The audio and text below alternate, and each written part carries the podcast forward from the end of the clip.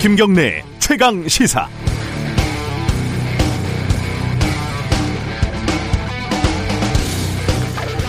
어릴 때는 트로트가 그렇게 촌스럽게 느껴졌습니다. 어머니가 가요 무대를 보시면 저는 질색을 하고 다른 방에서 어, 다른 짓을 했죠. 그게 나이를 한살 한 살 먹어가면서 조금씩 달라지는 거예요. 어, 물론 지금도 뭐 포크, 뭐 블루스 이런 계통을 더 좋아하긴 하지만 트로트도 나쁘지 않습니다.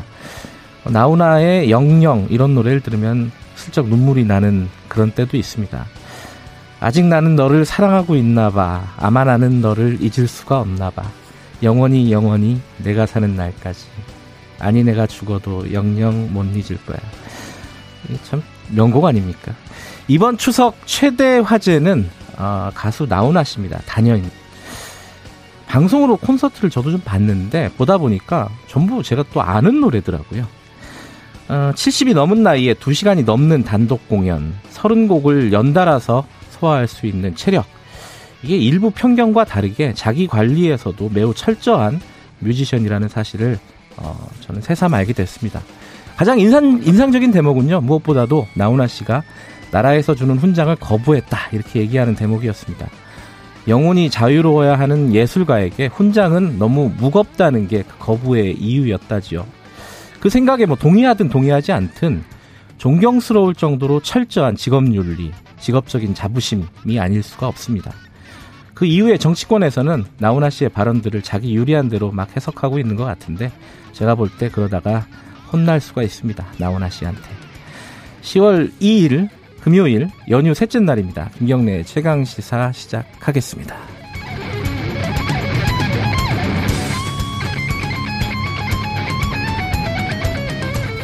네, 김경래 최강 시사는 어, 유튜브 라이브 열려 있습니다. 이게 생방송입니다. 무려 실시간 방송 보실 수 있고요. 문자 참여 기다립니다. 샵 9730으로 짧은 문자 50원, 긴 문자 100원. 어, 특별히 문자 참여하신 분에게 어, 10분 추첨해갖고 커피 쿠폰 보내드리니까 이 추석의 외로움을 서로 좀 나누시 나누 나눠 보시죠 한번. 자 스마트폰 콩 이용하셔도 좋고요. 오늘 1부에서는요. 어 코로나 시대 좀 추석 뭐 이 뭐랄까 생각이 좀 복잡하지 않습니까? 많이 시대가 세월이 뭐랄까 세상이 좀 달라진 것 같아요. 코로나 시대에 대해서 우리 이재갑 교수님 초청을 해서 좀 얘기를 나눠보고요. 2부, 3부에서는 음악과 정치를 동시에 얘기할 수 있는 매우 특별한 시간, 정치가 흐르는 음악 다방, 음악 다방, 아, 김수민, 김민아 두 시사 평론가와 함께 준비되어 있습니다.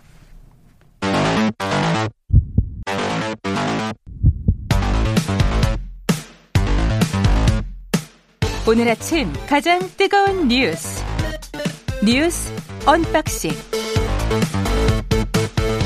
네, 오랜만에 어, 택배 박스를 뚫는 두근두근한 마음으로 준비합니다. 뉴스 unboxing 민동기 기자 나와 계십니다. 안녕하세요. 안녕하십니까. 지금 뉴스가 원래 20분까지 하고 저희들이 20분에 시작을 했잖아요. 네. 근데 뉴스가 10분 줄고 10분에 시작을 하고 왜 이러는 거죠? 왜 저희한테만 이러는 거죠?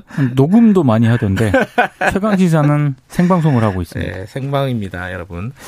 어, 문자 많이 보내주시고요. 커피 쿠폰 때문도 있지만은 어, 지금 뭐 하시는지 보내주시면 제가 전국에 공유하도록 하겠습니다. 첫 소식은 나훈아네요. 죄송합니다.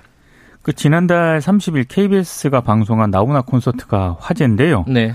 어, 나훈아 씨는 코로나19 장기화로 지친 국민을 위해서 무보수로 이번. 공연에 출연료가 없었다고요? 어, 저는 음. 정말 놀랐습니다. 네. 이번 공연에 무보수로 출연을 했고 한 억대는 받을 수 있는 사람이잖아요. 그럼요. 그죠? 명절 때 네. 한번 출연하는 것만으로도 어마어마한 예. 개런티를 받을 수 있는데 그거를 안 했다는 겁니다. 네. 그리고 비대면으로 네. 1000명의 온라인 관객과 콘서트를 진행을 했는데요. 아, 한 가지 아쉬운 점은 다시 보기가 없습니다. 그래서 생방송으로 딱 한 번 방송이 됐습니다. 예. 올해 나이가 73이거든요.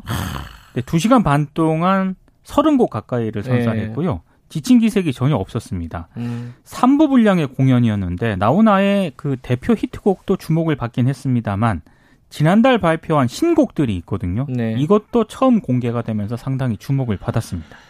뭐 여러 가지 이제 화제의 지점들이 있는데 일단은 시청률이 어, 어느 정도 나왔죠? 어마어마하게 나왔는데요. 예. 어제 시청률 조사 회사 닐슨 코리아에 따르면 네. 어, 시청률이 29%로 집계가 됐습니다. 이거는 뭐 예전에 사랑은 사랑이 뭐기에 뭐 이런 어떤 대박 드라마 뭐 이런 데서나 나올 수 있는 시청률 아니겠어요? 아, 이거는 사랑이 뭐길래 최근 어. 몇년 동안 저는 잘 못 봤던 그런 음. 시청률 그 지표 같고요. 예. 지역별로 보면 부산에서 38%로 가장 높았고 어. 대구 구미에서 36.9%, 음흠. 서울에서도 30.03%를 기록을 했거든요. 네. 그러니까 세 개 지역에서 30%대를 돌파를 했다는 그런 얘기입니다.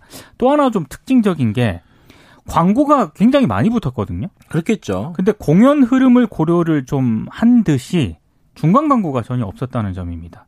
그리고 그 신곡 가운데 네. 테스형이라고 있습니다.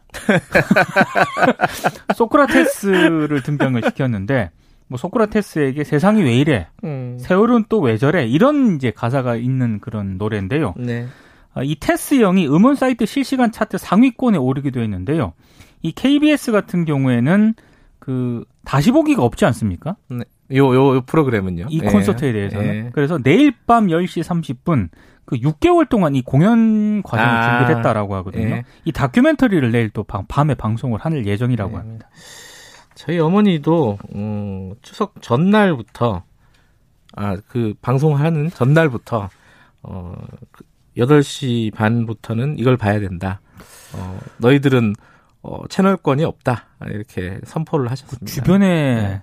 어르신들이 예. 그렇게 방송 시간이 몇 시냐 이거를 묻는 분들이 많으시더라고요.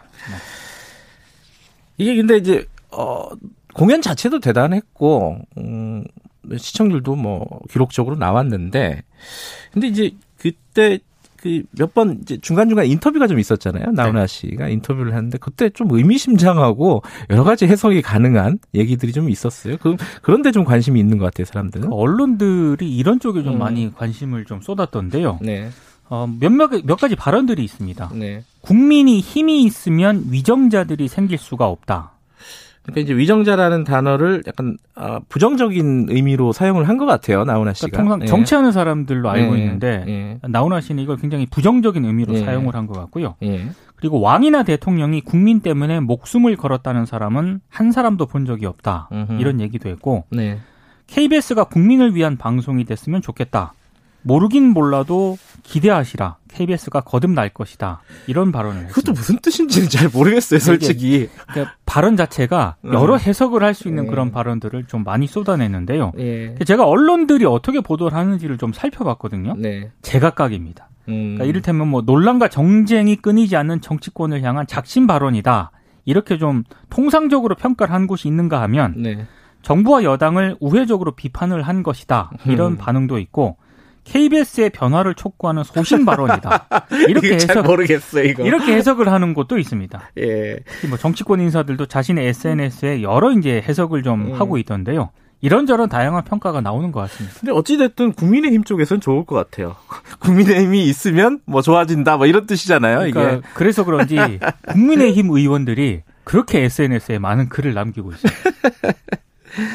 어쨌든 뭐 이게 추석 때 좋은 콘서트를 이렇게 보여줘서 되게 고마운 일이고요, 나훈아 씨한테. 아, 압도적인 좀 음. 주목도를 보인 것 같습니다. 고마운 일이긴 한데 이제 또 그 뒤에 해석들은 정치권에서 지 알아서 하는 것 같은데 뭐 별로 이렇게 맞는 것 같지는 않아요. 그렇습니다, 예. 또 공연은 공연대로 즐기면 되는 거죠. 네.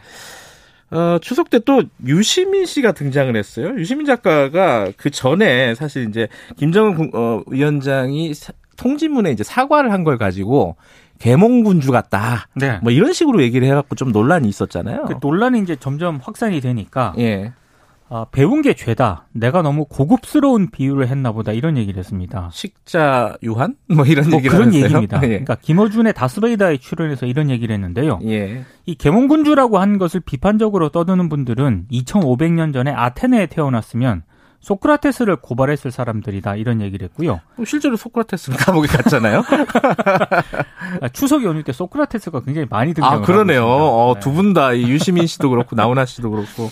그리고 음. 유시민 이사장은 계몽군주라고 말하는 게 칭송으로 들리는 사람들이 많이 있나 보다 이렇게 얘기를 하면서요. 네. 18세기 러시아 황제 예카테리나 2세를 언급을 하면서 네. 남편을 쫓아내고 황제가 됐다. 되게 못된 사람이었지만 계몽군주 가운데 한 하나라고 친다. 또 이렇게 설명을 하기도 했습니다. 어쨌든 우리 프로그램에서도 김수민 평론가가 이 부분을 한번 짚은 적이 있는데, 네. 그러니까 계몽군주라는 게 긍정적인 뜻만 갖고 있는 게 그렇죠. 아니다. 이게 절대 군주 중에 하나이기 때문에 네. 독재자 분명히 독재자를 지칭하는 거다. 내포하는 뜻은 뭐 이제 본인 음, 죄송합니다. 유시민 씨도 그런 얘기를 한 거죠. 그죠? 그러니까 김정은 국무위원장이 독재자고 네. 북한 체제가 3대째 세습을 하는 왕조 국가니까 생물학적인 운명 때문에 전제군주가 된 사람이다 이렇게 얘기를 했고요. 네. 계속 과거처럼 하려니까 사람들이 더 이상 안 참을 것 같고 네. 국제사회에서 왕따가 되는 것 같기도 하고 이러니까 자기가 통치하는 제국을 좀 더 오래 잘 해먹으려고 그런 개혁 조치를 했던 것이다라고 얘기를 했는데요. 네. 근데 이게 안 하는 것보다는 우리 민족에게 훨씬 낫다 이런 얘기를 했습니다. 네. 그리고 이제 덧붙이는 말이 14 남북 정상회담 10주년 심포지엄 대담에 자신이 업무상 나갔으면은 그 방향에서 얘기를 해야 한다 이런 점을 또 강조를 하기도 했습니다. 네. 그러니까 언론들이나 정치권에서 엉뚱한 얘기를 좀 너무 주목을 하는 것 같다 이렇게 불만을 토로한 것 같습니다. 어, 그렇게 얘기를 하니까 또 이제 또 유시민 씨를 비판하는 얘기도 또 계속 나오고 있어요. 그 언론들이 좋아하시는 분이 두 사람인 것 같습니다. 김근식 경남대 교수하고 진중권 씨인데요. 이번에도 좀 많이 두 사람 발언을 주목을 예. 했습니다. 김근식 교수는 뭐라고 했냐면은요. 고등학교 세계사만 배워도 계몽군주라는 단어는 다 아는 보통 단어다. 음. 아, 유 이사장의 기대가 지나쳐서 사실을 왜곡하고 혹세무민한다. 미안하다고 통지했다고 김정은을 계몽군주로 미화해서는 안 된다라고 얘기를 했고요. 네. 진중권 씨는 조금 좀 독한 발언을 했습니다. 어느 나라 계몽군주가 고모부를 처형하고 이복형을 암살하고 코로나 방역에 소총을 사용하는가 음. 이렇게 얘기를 하면서 증거인멸을 증거 보전이라 하던 개그 감각으로 이젠 블랙 유머에 도전하시나 보다 이렇게 음. 얘기를 했습니다. 유시민 이사장이 대권에 대한 얘기도 잠깐 언급을 했다면서요? 이거는 본인이 보다 더 확실하게 선을 그었는데요. 네. 지지율이 압도적인 1위라고 해도 안 한다 음. 이렇게 얘기를 했습니다. 진짜 안 할 모양이네요. 예. 지금까지는 그런 것 같습니다. 예. 자, 어, 내일이 개천절이에요. 네. 개천절에 집회를 하니 많이 막 계속, 어, 줄, 줄다리기가 좀 있지 않았습니까? 어떻게 네. 되는 거예요, 지금? 법원이 드라이브 스루 집회를 조건부로 허용을 했습니다. 참가자들이 집회 전후로 대면 모임이나 접촉을 하지 않는 등의 조건을 내걸었는데요. 재판부 판단은 이렇습니다. 2시간 동안 9명 이내의 인원이 탑승한 채 이동하는 방식으로 신고한 인원과 시간, 시위 방식, 경로에 비춰봤을 때 감염병 확산이나 교통의 방해를 일으킬 위험이 객관적으로 분명하다고 할 수 없다. 음. 이게 이제 법원의 판단인데요. 네. 그러니까 10대 미만의 차량을 이용한 드라이브 스루 집회는 크게 뭐 문제될 상황은 아닌 것 같다라고 이렇게 음. 판단을 한 것 같습니다. 네. 그러니까 경찰도 법원의 판단을 받아들이고요. 법 절차에 따라서 집회가 진행될 수 있게 하겠다 이런 입장을 밝혔습니다.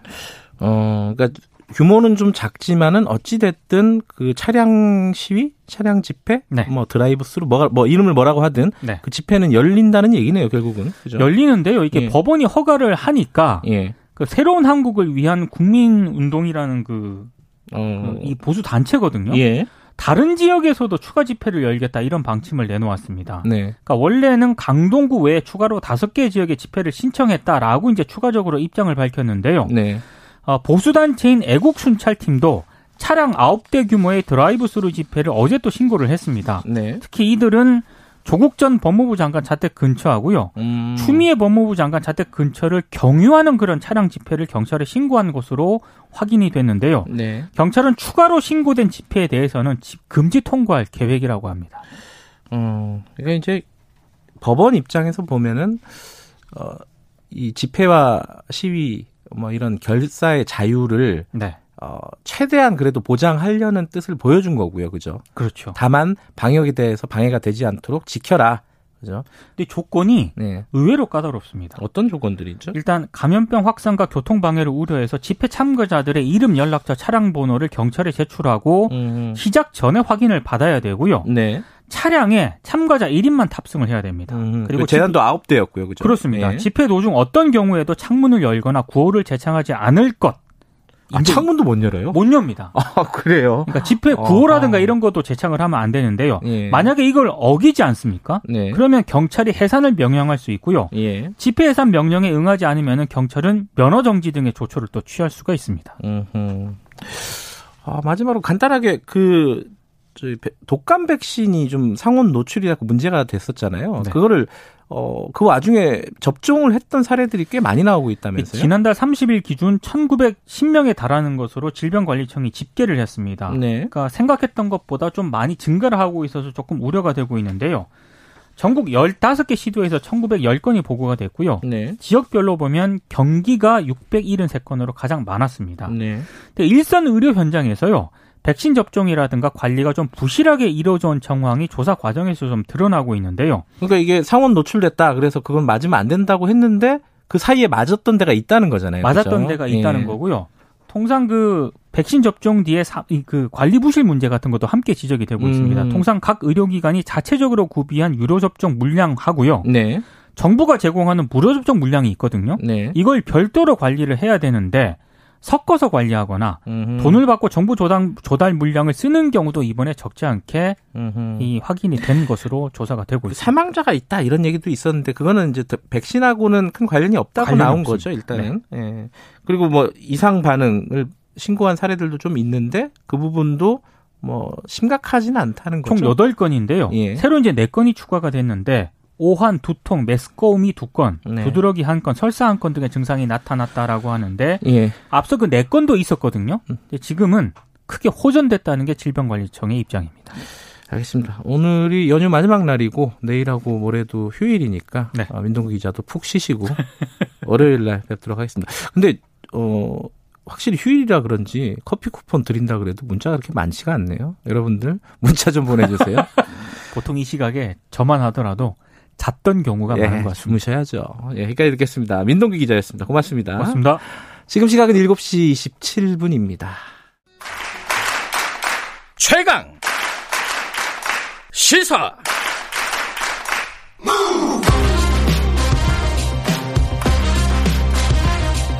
지금 여러분께서는 김경래 기자의 최강 시사를 듣고 계십니다. 네, 코로나 바이러스 이 상황이 추석이 굉장히 중요한 변곡점이 될 거다 이런 얘기들 많이 하지 않았습니까? 어, 추석 직전에 그 대유행이 한번 좀 있었고 그것이 추석 좀 잠잠해지는 분위기긴 한데 추석 때 어떻게 우리가 어, 방역을 할 수 있을 것인가, 거리두기를 할 수 있을 것인가 이런 부분에 대한 우려와 걱정들이 굉장히 많았는데요. 지금 추석 연휴 한복판입니다. 지금 상황이 어떤지 그리고 앞으로 어떻게 될 건지 어, 한림대 강남성심병원 감염내과 이재갑 교수님과 함께 이야기 나눠보겠습니다. 교수님 안녕하세요. 예, 안녕하세요.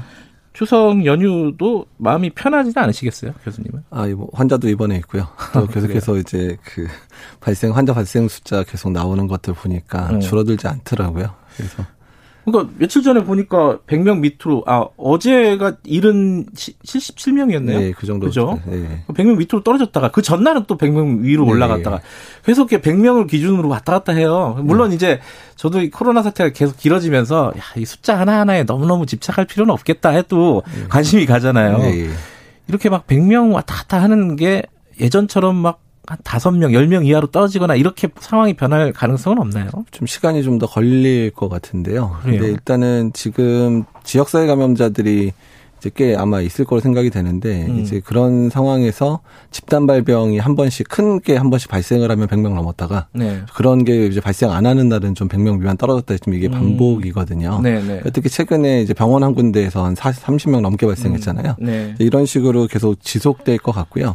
그러니까 제 걱정은 이제 추석 연휴 때 이제 증폭이 돼버리면 한 번 또 올라갈 가능성이 높아요. 음. 근데 보통 저희가 이렇게 유행이 한 번 시작이 되면 적어도 한 달에서 두 달 정도 환자가 계속 끊임없이 이어지다가 한 두 달 정도 고생하고 나면 그제서야 이제 예. 뭐한 50명 미만 이렇게 떨어졌었고 1차 유행도 그렇고 지금 2차 유행도 계속 그런 상황이어서 음. 아마도 추석 때의 상황이 악화시켰다 그러면 이거 이제 올해 말까지도 계속 한 뭐 100명에서 200명 사이 계속 갈 수도 있는 거고 이러기 때문에 음.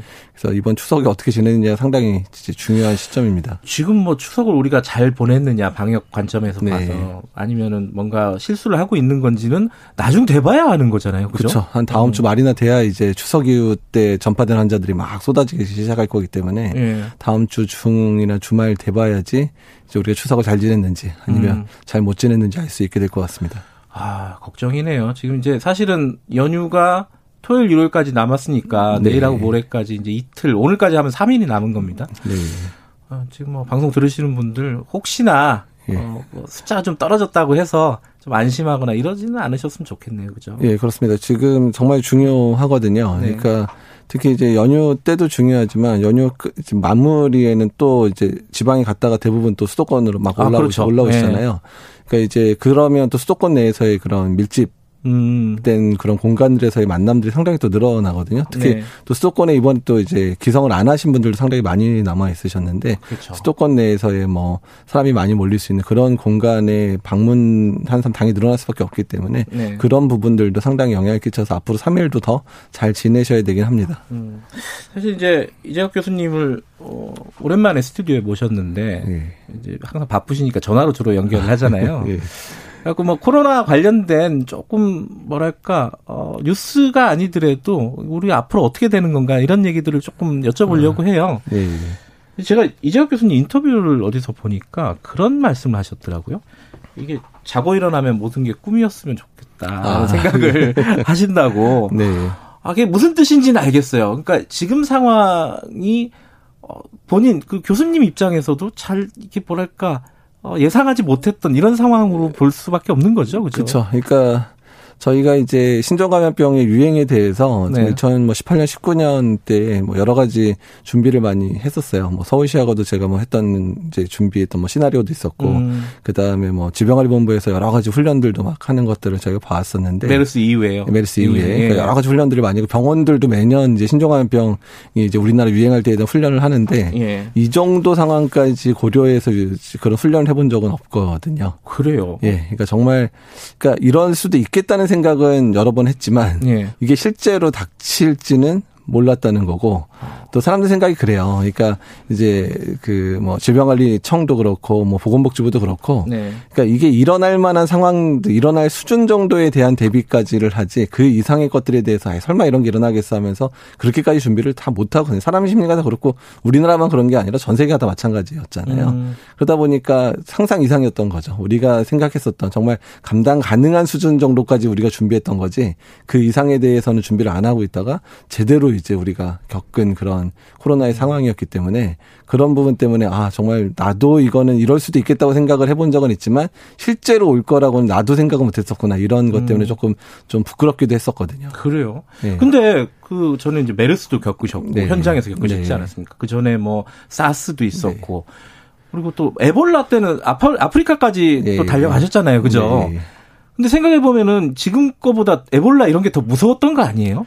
근데 이제 에볼라는 접촉에 음. 의해서 전파가 되다 보니까 그 환자만 어떻게 해서든 빨리 격리만 시키면 지역사회 유행을 빨리 차단할 수 있는 음. 그러니까 병은 아주 무섭고 사망률이 아주 높은데 네. 그러더라도 어쩌면 방역적인 측면에 있어서는 환자만 빨리 치료만 해주면 되는 그런 음. 병이니까. 근데 이거는 이제 코로나가 같은 경우는 호흡기 감염이라 지역 사회 내에서 확산이 되기 시작하면 이게 우리가 전통적으로 동원하는 그런 방법들로는 잘 컨트롤하기 힘든 그런 음. 질병이었던 거죠. 그리고 특히 지역 사회 내에서의 그 전파되는 양상 자체가 어떤 인플루엔자보다도 심각하고 음흠. 또한 확산도 상당히 빠르고 또 무증상 감염도 상당히 이제 많이 보고되는 이런 병이다 보니까 그러니까 어쩌면 전파에 있어서는 우리가 지금까지 겪었던 어떤 신종 감염병보다도 가장 강력한 그랬던 바이러스였기 때문에 그만큼의 전 세계가 지금 이렇게 몸살을 앓고 있는 게 아닌가 생각이 든다는 거죠.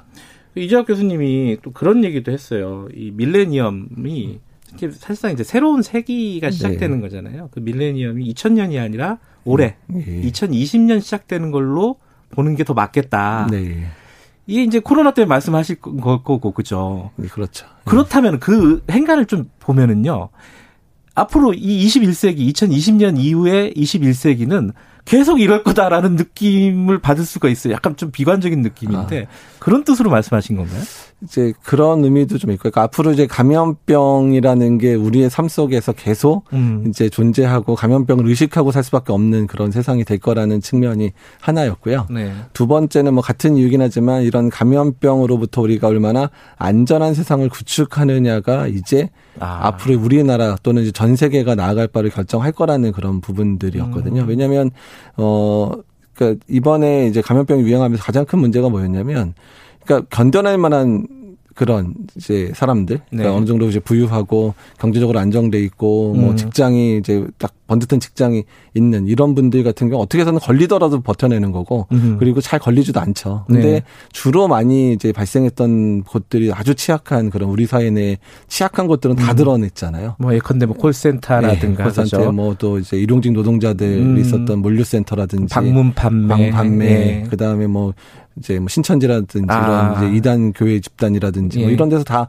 확산되는 것들을 보니까 네. 그러니까 이런 부분들에 대해서 우리가 사회적인 안전망을 구축하지 않으면 네. 이제 이런 상황이 벌어질 때마다 우리 사회가 계속 흔들릴 음. 수밖에 없다는 거잖아요. 네. 그러니까 이번이 계기가 돼서 우리의 사회적인 안정망을 구축해야 되는 그런 특히 감염병이 어쩌면 복지와 연관돼서 복지의 부분들을 해결하지 않으면 앞으로 감염병이 이 세계 이 세상을 또는 우리나라를 계속 뒤흔들 수밖에 없을 음. 거라는 그런 생각들이 들었다는 거죠. 그래서 지금보다 앞으로 우리가 어떻게 하느냐가 더 중요하다는 것들 때문에 그런 얘기를 음. 들었습니다.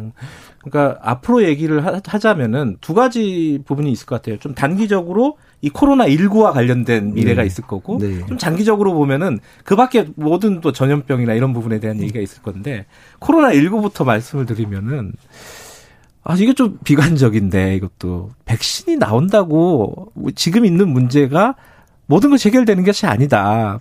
어, 상당 부분 그 문제는 굉장히 오래 갈 것이다. 백신이 네. 나온 이후에도. 네. 이건 왜 그런 거예요? 그러니까 이제 백신이라는 게 그러니까 우리가 이제 백신에 대해서 좀 이렇게 너무 환상을 가지시는 분들이 그렇죠. 많은데 백신 나오면 게임 끝난다 이렇게 네. 생각하는 분들이 있어요. 근데 이제 네. 우리가 뭐 B형 감염이나 뭐 A형 감염 이런 백신들은 맞으면 100% 예방이 되는 음. 그런 백신도 있지만 호흡기 감염병들은 이제 다 그렇지는 않거든요. 그래요. 그러니까 가장 대표적인 게 인플루엔자 예방 접종이 한 효과가 전 연령대 효과를 다 계산하면 60% 정도 면 성공했다고 얘기를 해요. 맞아도 그럼 40%는 걸릴 수 있다는 거죠? 거예요? 특히 어르신들 60대 이상 허가 자체 60대 이상의 이 인플루엔자 백신 허가될 때 60%만 예방이 돼도 허가를 해 주거든요. 예. 그러니까 호흡기 바이러스에 대한 백신 만드는 게 그렇게 쉽지는 않고 음. 우리가 우리가 생각하는 백신처럼 뭐 100% 이런 백신이 나올 수가 없기 때문에 네. 그러니까 지금 이제 많은 이제 그런 백신 학자 들이 얘기하기를 적어도 이제 코로나 백신이 잘 나와야 한 70% 75% 정도 예방할 거고 음. 그다음에 50%만 돼도 준수한 거다라고 음. 표현을 얘기를 해요. 그러면 백신이 나오더라도 그러니까 지금의 유행이 뭐 하루에 전 세계 30만 명 정도 발생하는데 50% 예방한다 그러면 한 15만 명, 10만 명 수준 정도로 떨어지는 정도 까지만 음. 달성을 하겠지 완전히 이거를 유행을 꺾지는 못할 거거든요. 음. 그러니까 이제 이런 부분들 생각을 해서 백신이 나온다고 해서 우리가 100% 마스크를 벗고 생활할 수 있겠느냐? 그러지 네. 않을 거라는 얘기죠. 또 백신도 접종하는데 백신이 다 나온다 그래도 전 세계 많은 사람이 접종하려면 한 1, 2년 걸릴 거란 말이에요. 그러니까 시간도 많이 걸릴 거니까 그 사이 백신을 접종하고 있는 그 단계 단계 순간 속에서도 계속 사회적 거리두기는 계속 할 수밖에 없는 상황들이 계속 벌어질 거란 얘기고요. 음. 그리고 이제 인플루엔자가 계속 코로나랑 대비되는데 인플루엔자는 백신도 있고 치료제도 있잖아요. 있잖아요. 네. 근데 그럼에도 불구하고 코로 우리 2009년에 신종플루 없어지지 않고 겨울에 유행하는 토착된 바이러스로 남아버렸단 말이에요. 음. 그러니까 이게 이제 이제 코로나도 치료 치료 치료제도 나오고 백신이 나오더라도 음. 어차피 이제 이제 뭐 일상적인 상황에서 유행들은 어느 정도 잠잠해지겠지만 겨울마다 유행하는 그런 바이러스로 남을 가능성도 상당히 높거든요. 아. 그러니까 이제 이런 바이러스 토착화되는 부분들에 대해서도 앞으로 우리가 대비를 또 해야 된다는 얘기죠. 그러면은 어 백신 나오면은 이 지긋지긋한 마스크 이제 벗을 수 있겠다. 이것도 아니네요, 사실은. 그러니까 초기는 아닐 거예요. 그러니까 아. 적어도 한 1, 2년 정도 백신을 우리나라의 국민들 웬만한 분들이 다 맞고 또 백신 효과도 좋아야죠. 음. 일단 그래야지 마스크를 벗을 수 있지. 그렇지 않다면 그러니까 이제 백신 효과가 떨어지는 그런 그룹들이라든지 맞을 수 없는 그룹들 사이에서는 계속해서 유행이 있을 거고요. 또 백신 효과가 이제 많이 떨어지는 게 특히 고연령대라든지 만성질환 있는 분들의 효과가 많이 떨어지거든요. 그러니까 그런 분들 같은 경우에는 그러니까 뭐 가볍게 앓기는 하겠지만 걸릴 거란 말이에요. 음. 유행 자체가 지금보다는 좀 적어지긴 하겠지만 여러 군데에서 또 집단 발병은 계속해서 있을 수 있으니까. 그러니까 그걸 막을 거는 마스크 쓰고 다니는 것밖에 방법이 없다는 거잖아요. 예. 그러니까 이게 그런 어떤 희망을 버려야 되는 건가요? 이 마스크 벗을 수 있다. 저 백신 나오면 우리 좀 이제 모여서 파티도 할 수 있고 어, 회식도 할 수 있고 이런 어떤 희망을 버리는 게 차라리 낫다. 뭐 이런 느낌도 있어요. 그래서 요새 제가 많이 말씀드리는 것 중에 하나가 이번 시기만 잘 지내면 어떻게 하면 끝나겠지라고 생각을 해버리면 우리가 삶의 모습들을 안 바꾸거든요. 그렇죠. 예. 예. 그러니까 뭐 한 세달 어. 참으면 되지 뭐 6개월 참으면 되지 이렇게 하면 안 바꾸고 끙끙 버티면서 계속 우울하면서 그냥 가시는데 그러기에는 너무 시간이 길어질 거란 얘기예요. 음. 그러니까 오히려 그럴 바에는 그냥 그런 희망을 버리고 우리의 삶의 모습 자체를 지금부터 바꿔가자. 그러니까 이런 모습들을 가져야 된다라는 부분들 얘기를 많이 드리고 있습니다. 그래서. 근데 이게 거기서 나오는 의문인데요. 그러려면은 우리가 이제 방역을 굉장히 잘하고 있다 전 세계적으로 네. 얘기는 하지만은 차라리 이렇게 오래 갈 거고 특별한 방법이 없다면은 스웨덴처럼 이건 굉장히 좀 전문적인 네. 논의가 필요한 네. 부분이긴 네. 하지만 그냥 언론에서 나오는 얘기만 들어보면 스웨덴처럼 집단 면역 조금 처음에 한 1, 2년 힘들더라도 그렇게 해버리면은 더 좋은 거 아니냐. 그 대안이 될수 있는 거 아니냐 이렇게 생각하시는 분들이 주위에 꽤 있더라고요. 이건 전문가 입장에서는 어떻게 보십니까? 그러니까 스웨덴에 대해서 많은 분들이 착각을 좀 하시는데 그러니까 네. 스웨덴이 초기에 사실은 이제 확산되는 것 자체를 근절하기 힘들었고 다른 국가가 너무 많은 확진자가 나오고 사망자가 나오니까 lockdown을 할때 네. lockdown만 안 했다 뿐이지 그러니까 lockdown 안 했다 뿐이지 그냥 기본적으로 우리나라에서 보통 얘기하는 고강도 사회적 거리두기 해당되는 한 일들은 다 했어요. 아 그래요? 예. 그러니까 음. 지금 그러니까 스웨덴이 버텼던 이유는 그러니까 다만 지속 가능하게 하겠다 그래서 완전히 이제 개인의 생활들을 완전히 틀어막는 행동을 안한 정도. 그러니까 우리나라하고 음. 비슷한 수준보다 이상의 사회적 거리두기는 지켰고요. 그래서 음. 다른 국가보다 늦게 떨어졌지만 떨어지긴 떨어졌고 그걸 네. 지속 가능한 형태로 만들었기 때문에 지금 2차 유행도 지금 가볍게 앓고 몰라요. 또 어떻게 될지 모르 모르겠지만 음. 약간 다른 유럽 국가보다는 좀 유행이 덜하거든요. 네. 그러니까 많은 분들이 집단 면역을 뭐 하려고 노력했다라기보다는 스웨덴은 락다운까지 가봐야 어쩔 방법이 없고 경제적으로 네. 힘드니까 네. 좀 가볍게 앓기 위해서 그 학교 등교시키고 그다음에 일부 사회생활의 영역 중에 사람이 많이 만드는 데는 다 제한했어요. 카페에서도 뭐 10명에서 못 모이게 하거나 이런 거 다 했었거든요. 그러니까 그래서 스웨덴 모델들을 쫓아가기엔 또 힘든 게 스웨덴도 뭐 지역 사회에서의 그런 혈, 그 혈청, 그러니까 혈청검 사실 면역도 검사하면 10%못 넘거든요. 음. 스웨덴처럼 했음에도 불구하고 거기가 음. 30만 명 발생해서 근데 6천 명 죽었거든요. 그 1차 유행하는 예. 당시에. 예. 근데 우리가 만약에 그 방법대로 이제 뒤늦게 이제 방역을 해가지고 우리나라가 막 20만 명 발생해서 한 6만 6천 명, 만 명 발생한 상황 우리가 1차 유행을 겪었다 그러면 지금의 상황처럼 경제도 지키면서 방역도 잘하는 상황 분명히 못 만들었을 거거든요. 음. 그러니까 그래서 우리가 그나마 지금 가고 있는 길이 방역도 어떤 어떻든 해서 확진자 숫자 또는 사망자 숫자를 잘 지켜가고 있고 경제도 그냥 끌고 가는 그 있는 상황들이기 때문에 네. 우리나라가 선택한 이 모델이 그러니까 전 세계적으로 뭐 다른 나라 때뭐 우리가 좋아 이렇게 자랑할 건 아니지만 음. 우리가 선택한 모델이 그렇게 틀리지는 않았다는 얘기고요. 음. 그러니까 지금껏 이렇게 노력했던 부분들을 조금만 더 노력을 해서 지켜가서 백신 나오게 되면 조금 완화된 형태의 사회적 거리두기가 아. 가능해지니까 아. 예. 그러면서 천천히 회복하는 이렇게 이렇게 연착륙에 보통 표현하죠. 네. 그런 방식으로 밖에 갈 수 없다는 거죠. 음. 9843님이 문자를 하나 보내주셨습니다. 이재갑 교수님이 대한민국의 보배로운 자산이다. 아, 그 정도. 늘 건강하시라는 말씀. 네, 감사합니다. 네. 9843님에게는 특별히 커피 쿠폰을 아. 보내드리도록 하겠습니다. 어, 아니 개인적인 얘기도 하나 좀 여쭤보고 네. 싶은 게 있더라고. 제가 책을 읽었어요. 최근에 내신 아. 책 있잖아요. 우리는 바이러스와 살아간다. 네. 그걸 여쭤보니 보니까 어, 저는 그런 느낌이 있더라고요. 이 감염병에 대해서 이재갑 교수님이 약간 소명의식 같은 게 좀 있다. 아. 이게 왜 그런 거예요? 어떤 감염병에 대한 뭔가가 있으셨어요? 어, 그러니까 뭐 처음에 이제 감염내과 의사를 한 어. 거는 워낙에는 이제 그뭐 이제 그제 크리스천이기도 하니까 네. 이제 외국에 나가서 봉사할 생각으로 사실 감염병을 잘 알면 외국 나가서 봉사하기 정말 좋지 않겠냐. 외국의 풍토병 뭐 말라리아 뭐 이런 거 공부를 할 수 있으니까 그렇게 시작 특이하신 분이네. 아니 그래서 시작을 했었는데 네. 근데 감염내과 의사를 하다 보니까 이게 어, 감염내과 의사가 어쩔 수 없게 이제 그렇게 훈련을 받아요. 그러니까 네. 병원 내에서도 뭐 특정 감염병, 특히 의료 관련 감염이나 이런 것들을 통제하는 역할들을 담당을 하고 있으니까 일종의 병원 내에서의 의무감도 있지만 음. 또 국가 차원에서의 그런 의무감들 감염내과 선생님들 다 같은 생각 가지고 있거든요. 이 코로나 음. 어떻게 우리가 잘 이겨낼 건가 또한 음. 코로나 환자도 얼마나 잘 치료해야 되는가에 대한 그런 소명의식들로 다 일을 하고 있고요. 네. 많은 뭐 감염내과뿐만 아니라 이제 이런 감염병과 관련되는 모든 분들이 대부분 비슷한 생각을 가지고 살고 있습니다. 그러니까 딱 이미지가 이재학 교수님 약간 교회 오빠 같으시잖아요. 근데 실제로 교회 오빠였다는 사실도 아 예 그렇긴 합니다. 그리고 또 한 가지 사람들이 많이 궁금해하는 게 굉장히 바쁘시잖아요. 막 네. 초급을 다투는 시급을 네. 다투는 그런 일을 하시는 건데 방송에서 요청을 하면은 인터뷰를 정말 뭐 사정이 있어서 뭐 네. 회의가 있거나 이런 게 아니면은 응해 주신단 말이에요. 네. 그런 특별한 이유가 있나요?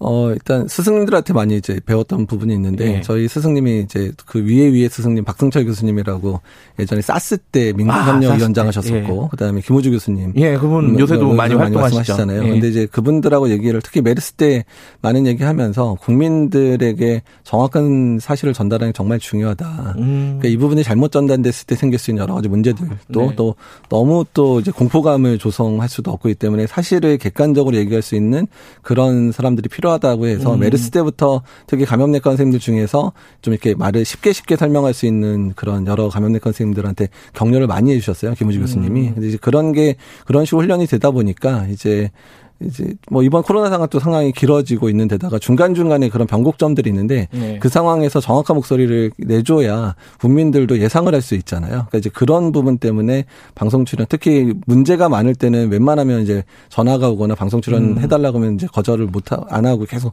하게 되거든요. 이제 그런 측면들이 좀 있습니다. 그 7711님이 어 이재갑 교수님하고 같은 병원에 근무하는 간호사랍니다. 아. 어, 확인해 보세요. 7711님. 이번 환자도 정성껏 돌보시고 코로나 예방에 항상 애쓰시는 모습이 음. 너무 대단하십니다. 이런 문자 아, 감사합니다. 보내 주셨습니다. 네. 아, 요번 예전부터 이제 사스 때부터 이렇게 쭉 감염병에 관여를 하신 거잖아요. 그죠? 네. 네. 요번 감염병, 그러니까 코로나19는 그 이전의 감염병과는 또 다르다고 말씀을 하셨고. 네. 교수님이 현장을 계속 다니셨잖아요. 네. 요번에 이제 지금 우리는 올해 초부터 지금 아홉 달 정도 되는데. 네. 가장 좀 어려웠던 순간? 본인이 생각해도 이건 아, 좀 절망스러운 순간이었다. 되게 지치고 힘든 순간이었다. 뭐좀 어, 이런 통제 불가능한 순간이었다. 뭐 이런 어떤 생각나는 부분이 있습니까? 시점? 그 제일 좀 위기감 느꼈던 게 이제 2차 유행 시작했었던 시점 8월 중순부터 9월 중순까지. 음, 그러니까 8.15 집회를 전후했던 그 상황. 네, 예. 그때 예. 그러니까 이제 1차 유행하고 2차 유행의 가장 큰 차이점 중에 하나가 발생 연령대가 완전히 달랐거든요. 그러니까 음. 2차 유행 때 이제 60대 이상이 거의 40% 이상 이 발생을 했었고요. 네. 그러면서 이제 중환자실들이 부족할 수 있다는 얘기를 계속 나왔고 실제로 이제 저희 병원에도 이제 중환자실에 아주 중증 환자들이 입원을 했었고 사망자도 여러 명 발생을 음. 저희 병원도 마찬가지로 지금 거의 2차 유행 때 100여 명 넘게 사망하셨잖아요. 네. 그러니까 그때 상황이 가장 좀 힘들었던 것 같아요. 환자들도 상태가 병원 안에 환자들도 상태가 상당히 나쁜 상황이고 음. 그다음에 중환자실에 대한 준비나 이런 부분들이 조금 약간 한 템포씩 약간 느렸거든요. 그래도 어떻든 버티기는 했는데 서울 수도권 지역의 대학병원들이 이제 중환자실 다 오픈시키면서 다 환자들 받아주기 시작하면서 이제 그게 조금 이제 해소가 됐었는데 그 한 달 사이가 이 코로나 상황 중에 가장 괴로웠던 시기였습니다. 음. 환자들 상태 나쁘고 전반적으로 돌아가는 측면들이 1차 유행 겪고 났는데 2차 유행에서 중환자실이 부족해?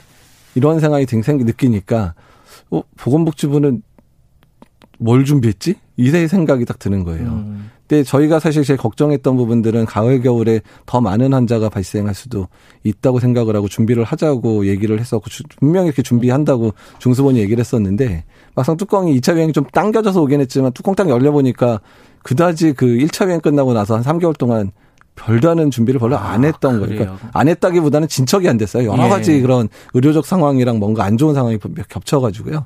그래서 그 부분 때문에 좀 많이 답답했고, 음. 아 나도 좀 감염병 전문가들도 조금 더 이렇게 목소리를 냈어야 되는 게 아니었나 이런 음. 자괴감도 좀 많이 들었었습니다. 그렇군요. 이제 사실 이제 코로나19를 넘어서서 좀 확장을 해가지고 앞으로 무슨 일이 벌어질 거에 대한 얘기를 하고 싶었는데 공공의료 체계 이런 얘기들은 조금 시간을 요하니까 다음에 좀 하도록 네. 하고요. 하나만 네. 더 여쭤보면요. 네. 어, 이 책에서도 나오는데 우리는 바이러스가 네. 살아간다. 최근에 21세기 들어가지고 인수 공통 감염, 네. 그러니까 동물하고 사람하고 같은 병에 걸리는 거잖아요. 네. 이게 자주 나타나잖아요. 네. 근데 그게 결국 환경 문제, 본질적으로는 네. 전 지구적인 환경 문제 이런 것과 맥이 다 있다. 이거 진짜 그런 건가요? 이게 그냥 특별히 왜 나타나는가를 잘 모르잖아요, 사람들이. 네. 어떻게 보세요? 그러니까 이제 지구 온난화와 관련돼 있는 부분 때문에 이제 모기맥의 감염병, 특히 댕기열이나 뭐 지카 바이러스 감염 이런 것들이 훨씬 유행이 더 강해진 측면들이 있는 부분들은 어. 있고요. 모기가 살기 좋은 조건들이 계속 형성이 되니까. 그 다음에 이제 지금 우리가 갖고 있는 많은 이제 신종 바이러스, 뭐 에볼라라든지 또는 뭐 메르스라든지 네. 또는 이제 뭐 이번에 코로나도 그렇지만 박쥐에서 사람한테 넘어온다고 얘기를 하는데 네. 그러니까 박쥐하고 사람하고 별로 부딪힐 일이 별로 없잖아요. 또 네. 박쥐하고 동물들하고 야생 동물이랑 부딪힐 일이 별로 없었는데 환경 파괴가 되면서 자연 속에 우리가 파고 들어가면서 이제 자연인 동물들하고 만날 일도 많아지고 또한 음. 그런 동물들을 이제 밀렵하거나 이래서 팔기도 하고 식용으로 쓰기도 하고 음, 또한 네. 이제 약재로 쓰기도 하고 이러면서 자연 속에 있는 숨겨진 바이러스들이 사람하고 만날 일이 많아지고 있거든요. 그래서 이제 이런 측면들이 계속해서 인수공통 감염들이 계속해서 전파되는 특성들을 가지고 있기 때문에 그러니까 네. 지금의 신종감염병의 여러 이유들은 일단은 이제 인간이 자초한 측면들도 있다라고 얘기를 음. 하는 거죠. 알겠습니다. 이게 어, 코로나 진행 상황을 좀 보면서 뭐 공공의료 체계는 어떻게 가, 해야 되는가 뭐 이런 부분들에 대해서는 다음에 한번 네, 예. 모셔서 얘기를 들어보도록 하겠습니다. 네. 추석 때 나와주셔서 감사드리고요. 네. 어, 내일하고 모레 좀 푹 쉬시라고 말씀드리고 싶은데 내일도 당직이시라고. 아, 네. 환자들도 보러 나가요. 저도 입원 환자들 많기 때문에. 어쨌든 예. 고생해 주십시오. 예, 고맙습니다. 예, 감사합니다. 아, 한림대 강남성심병원 감염내과 이재갑 교수님과 이야기 나눠봤고요. 어, 문자들 계속 보내주고 계십니다. 어, 3714님이 어, 기업에서 안전 업무 담당하시는 분이라고요. 40대 직장인 연휴에도 어, 일하고 계신 모양입니다. 커피 쿠폰 보내드릴게요. 그리고 3275님 휴게소 근무자라고 추석 내내 출근. 코로나 때문에 예전 같지는 않다고 하네요. 힘내시고요. 어, 커피 쿠폰 보내드리도록 하겠습니다.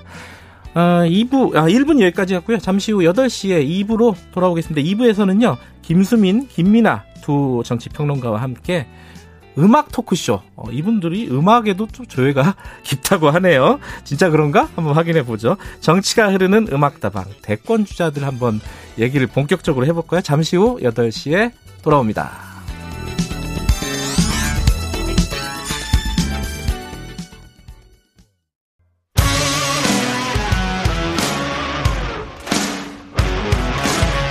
뉴스타파 기자 김경래 최강 시사.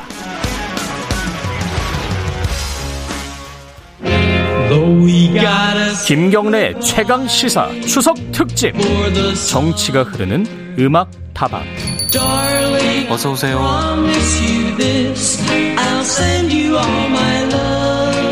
네, 김경래 최강 시사 추석, 추석 특집입니다. 야. 그 귀경길 아무리 뭐 좀 사회적인 거리를 유지하라고 해도 꼭 가야 되시는 분들은 갔을 거예요. 그래서 오늘 많이들 올라오실 겁니다. 기경길에서 어, 차에서 좀 편하게 들으실 만한 그리고 댁에 계셔도 여기 틀어놓고 다른 일 보시면서 편하게 들으실 만한 어, 시간을 좀 준비했습니다. 고품격 음악 토크쇼 정치가 흐르는 음악다방 오늘은 음악 평론가 두 분을 모셨습니다. 한 분은 음, 저희 프로, 방송 보시는 분들은 아마 익숙하신 분이죠. 어, 이름을 좀 바꿔서 왔습니다. 이 정치 평론가가 아니라 음악 평론가. 김민아 평론가님, 안녕하세요. 안녕하세요. 어, 실제로 기타리스트라는 얘기를 들었습니다. 맞습니까? 뭐 기타를 리스트로 네 아니 근데 제가 그 쑥스러워하세요. 네. 중학교 2학년 때부터 네. 락커가 되고 싶어 했어요. 아, 락커가 돼야겠다. 네. 그래서 고등학교 때 고등학교 학교에 밴드가 있잖아요. 네. 시험 보러 갔는데 거긴 떨어지고 대학교에 갔는데 대학교에 또 갔는데 저는 어렸을 때부터 건반을 배웠거든요. 아. 저희 어머니가 이 아이는 정상적으로 자랐으면 좋겠다. 네. 그러려면은 지능 개발이 우선이다. 지능 개발에 무엇이 좋을까? 건반이 좋다. 이게 좀 논리는 이해가 안 되는데. 그래서 가서 건반을 시켜달라고 그랬더니 기타를 치라고 그러더라고요. 아. 전혀 해본 적이 없는데. 그래서 수업은 안 가고 기타만 연습해서 네, 기타리스트가 됐습니다. 아, 지금도 이제 밴드 활동을 하고 계신다는? 그때 같이 하던 친구들이 일부가 이제 네. 모여서 이제 하기도 하고, 근데 코로나 음. 이후에는 못 하죠. 음. 어쨌든 간에, 어, 실제로 기타를 밴드에서 담당하고 계신 김, 김미나 어, 오늘은 음악 평론가라고 계속 불러보도록 하겠습니다. 그리고 김수민 음악 평론가님, 어, 음악 백과사전이다? 왜 이런 얘기를 작가가 써놨죠? 저는 이렇게 떠들고 다닌 적이 없습니다. 네, 그렇게 느끼셨다면 어쩔 수 없는 거고. 그냥 이제 뭐 나이에 답지 않게 아. 동서고금의 아. 여러 음악들을 알고 있지 않은가라고 하는 인상 비평에 의해서 음악 백과사전 오늘 긴급하게 붙은 별명인 것 같아요. 근데 이렇게 오늘 선곡 리스트들을 보니까 약간 옛날 노래를 좋아하시는 것 같아요, 김수민 평 아니요, 저는 오늘 아닌가? 이따가 말씀드리겠지만 굉장히 파퓰러한 아 그래요? 네. 아, 기대해 제가 보겠습니다. 점점 취향이 파퓰러해지고 있어서 네, 그것이 좀 반영된 사람이 좀 파퓰러해져야 되는데 취향만 파퓰러해지고 네, 취향이라도 파퓰러해져야 되겠죠. 아, 유튜브 라이브 하고 있습니다. 어, 실시간 방송 보실 수 있고요. 문자 참여 기다립니다. 샵 9730으로 보내주시면은 저희들이 10분 뽑아가지고 모바일 커피 쿠폰 보내드립니다. 짧은 문자는 50원, 긴 문자는 100원입니다. 스마트폰, 콩, 유튜브 채팅 뭐 이런 거 이용하셔도 좋고요. 유튜브 지금 라이브 하고 있는데 제가 가운데 있고 화면 분할해서 양쪽에 계십니다, 지금. 근데 어 크리스모 님이 제 양쪽으로 안경만 한 분 쓰고 한 분 안 쓰고 똑같은 사람이 앉아 있는 것 같다. 아, 진짜 그래요. 옷, 옷 색깔이 인터넷으로 보니까 어. 거의 비슷하고 머리 머리 스타일도 좀 비슷하고. 네. 어. 근데 저는 왜 이렇게 어둡게 나오죠? 양쪽 분은 환하게 나오는데. 좀 어두우세요? 약간 여러 가지로 톤도 아, 어둡고 돈을 아, 돈이란다 옷을 좀 벗고 그리고 이게 배경도 좀 어둡고 아, 어두운 죄송합니다. 것들이 주로. 네. 어 켈런님이 제일 좋아하는 평론가 조합이라고.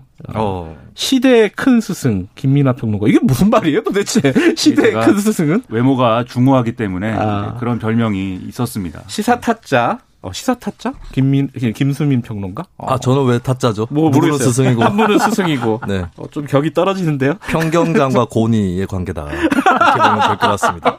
어. 아수라 발발타. 여화도 좀 조예가 있으시군요.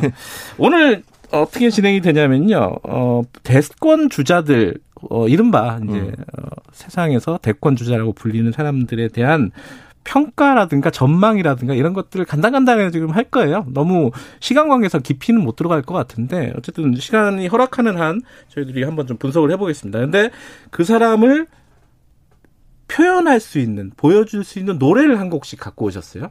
그 노래를 나중에 말씀해 주시면은 어, 시간이 많으면 이제 국민투표, 아, 이제 청취자 투표. 야, 국민투표로. 대통령만 야. 부여할 수 있는 국민투표를. 야. 청취자들 투표를 할 텐데, 그럴 만한 여유는 없을 것 같고, 저희들 제작진 밖에 엔지니어 감독님하고 PD들 두 명이 있기 때문에, 어, 작가분도 밖에 한 분 계시고요. 어, 이, 저쪽에서 알아서 골라서 네. 오는 걸로. 그래서 마지막에 이기시는 분에게는 저희들이 특별한 상금을 아 상품을 드리도록 하겠습니다. 어 진짜요? 네 있습니다. 있다고 하네요. 저도 뭐 들었어요. 자 첫 번째는 당연히 뭐, 뭐 이낙연 더불어민주당 대표부터 하는 게 순서상으로 맞겠죠. 어, 지금 민주당 대표를 맡은 지 한 달쯤 됐는데, 지금 상황이 어떤지, 어, 이분들, 이분은 어떻게 보고 있는지, 어, 줄줄줄 얘기하면 재미가 없으니까 자 이낙연을 표현할 수 있는 사자성어 하나씩 준비하셨죠? 자 김수민 평론가부터. 네. 저는 낙점 불입. 낙장 불입? 낙점 불입이요. 낙점 불입? 그건 무슨 네. 말이에요? 그러니까 낙점 불입, 낙장 불입 비슷한 의미인데 원래는 네. 낙점 불입이 이제 바둑에서 아~ 용어거든요. 바둑에서는 낙 예. 바둑에도 조회가 있어요. 근데 제가 한 15급 정도 될 거예요. 아, 15급은 또 뭐야?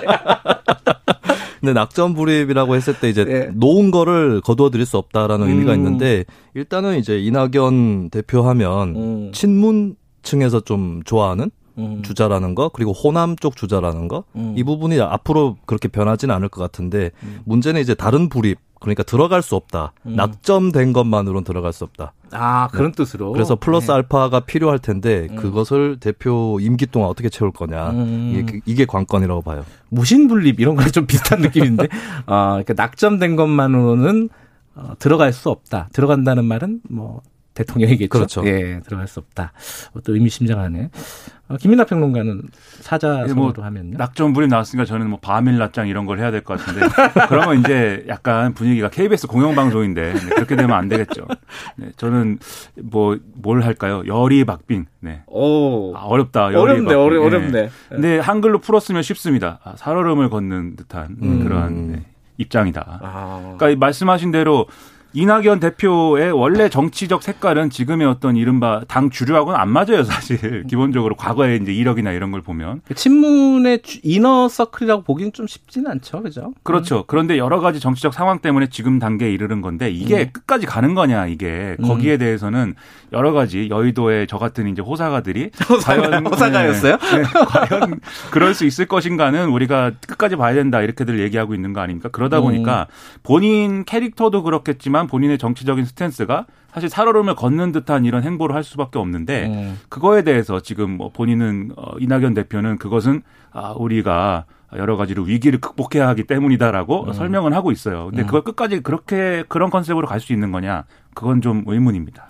아, 열이박빙. 어, 좀 상당히 난이, 아, 난이, 난이도가 좀 높은 사자성어를 들고 오셨습니다. 그런가요? 근데 한글은 쉽지 않나요? 네, 살얼음을 쓰는 말인데. 걷는 네. 입장이다. 네. 어, 열이박빙. 그, 이, 지금 말씀하셨는데 저는 그 생각이 떠오르는데 엄중낙연 뭐 이런 이런 거 음. 떠오르는데 사자성어로 얘기하면은 어, 이낙연 대표 어, 성대모사 가능하십니까? 네, 가능합니다. 아니, 성대모사 성대모사에 또 네, 일가견이 네. 있으셔가지고 일가견이 있으신데 다 네. 비슷해요 사실. 아 그런가? 아, 김경래 MC가 유독 인정을 잘 안 해요. 아 그래요? 예, 그래서 한 번은 방송 중에 예. 김경래는 김수민 성대모사에 태클 걸지 마라 아, 이런 말을... 댓글이 달린 적이 있었습니다. 어 저는 확인 못했는데 어디 댓글이 달린 거예요? 도대체? 제가 성대모사를 할 때마다 예. 댓글창을 확인합니다. 어떤 반응이 나오는가. 네, 이, 예. 예민하시구나. 네. 이낙연 대표 목소리의 포인트는. 네. 어, 굉장한 저음에 있다고 생각을 합니다. 아. 저음으로 얘기를 하면 약간 비슷해요. 그게 본인의 그 캐릭터하고도 어울리잖아요. 그 저음, 약간 진중한 느낌. 네. 근데 약간 말씀하셨, 두 분 다, 어, 지금은, 그래, 잘 가고는 있는데, 어, 아직 최종적인 목적지에 도달할지는 잘 모르겠다라는 거잖아요. 그게 예를 들면은, 음. 이낙연 대표가 되면 뭔가 민주당이 바뀔 거야라는 얘기들도 하고 뭐 그랬습니다. 아무래도 이제 대표가 음. 되면 자기가 지금까지는 총리를 하느라고 네. 보여주지 못한 어떤 정치적인 스킬 뭐 이런 걸 보여줄 것이고 그러면 이제 더불어민주당을 둘러싸고 있는 정치적인 색깔이 좀 바뀌지 않을까라는 얘기도 했었는데 사실 뭐 대표가 된 지 뭐 그렇게 오래되지는 않았지만 얼마나 바뀌었느냐 여기에 대해서는 많은 사람들이 별로 안 바뀐 것 같다 이런 생각을 음. 할 거거든요. 네. 근데 이제 이낙연 대표가 보여주지 않은 건 아니에요. 나름대로 뭔가 위기 극복 위기 관리를 하기 위한 여러 가지 얘기를 했지만 네. 핵심적으로 당 주류가 양보 못하는 거는 이거는 못 건드리는 상황이 음. 됐단 말이에요. 그게 대표적으로 이제 추미애 장관 아들 문제였는데 음. 거기에 대해서 그게 뭐 위법이다 아니다를 다 떠나서 이 문제에 대해서 어 이 극단적인 발언들이 그리고 적절치 않은 발언들이 여러 나왔는데 그것에 대해서 이제 자제를 시킨다든지 이낙연 스타일로 뭔가 이 당의 대응을 바꾸지는 못했단 말이죠. 음. 그런데 이 외의 문제 예를 들면 뭐 김홍걸 의원을 뭐 제명한다든지 뭐 그것도 사실 충분한 뭐 조치였느냐에 대해서는 얘기가 많지만 음. 다른 거는 또 어, 자기가 좀 역할을 하는 듯이 보이지만 그리고 그러다가 약간 그리고 뭐 좀 이상하게 된 얘기도 있습니다. 예를 들면 통신비 2만 원 이런 것은 음. 이제 결말이 좀 이상하게 됐죠. 좀 꼬였죠. 그게. 네, 그런 걸 볼때 네. 자기 정치를 보여주려는 기회는 계속 노리고 있지만 사실 그것이 성공적으로 되고 있지는 않고 그 성공적으로 되고 있지 않는 게 지금의 어떤 더불어민주당이 음. 이낙연 체제에서 많이 바뀌었다라는 평가를 받기는 좀 어려운 상황이 됐다. 김수민 평론가는 네. 어, 아까 낙장 낙장 낙점 불입이라고 하셨잖아요. 음. 그럼 입하려면 들어가려면은 대통령이 되려면은 뭐가 제일 필요하다고 보세요 이분한테? 저는 일단 정책 비전이 가장 정책 필요하다고 비전? 봅니다. 음. 그 부분이 일단 민주당 내부에서 합의될 수 있는 수준 음. 여기에서 머물러 있다라는 느낌이 많이 들거든요. 음. 그러니까 어, 캐릭터를 보면 좀 무실점 캐릭터예요. 실점하는 아. 것은 적은데 예. 예, 더 진취적으로 득점하는 부분들이 부족하고 그 중에 음. 이제 특히 이제 아직 두드러지지 않은 부분이 음. 정책 비전이다. 음. 예를 들면은 이번에 그 추경 예산에서도 선별복지 쪽으로 무게를 기울였는데 선별복지도 하기에 따라서 비전이 될 수 있습니다. 근데 네. 충분히 더 설명하는 것이 음. 별로 없었다. 그러니까 예산이 부족하다라고 하는 이 배경 외에 어, 왜 선별로 하는지에 대한 철학적인 설명이라든지 이런 네. 것들은 좀 부족하지 않았나 싶어요. 자, 오늘은 음악 프로그램이기 때문에 자, 이낙연 대표를 어, 표현할 수 있는 노래 한 곡씩 갖고 오셨는데 좀 제가 깜짝 놀랐습니다. 어, 김민하 평론가가 산울림의 내가 고백을 하면 깜짝 놀랄 거야.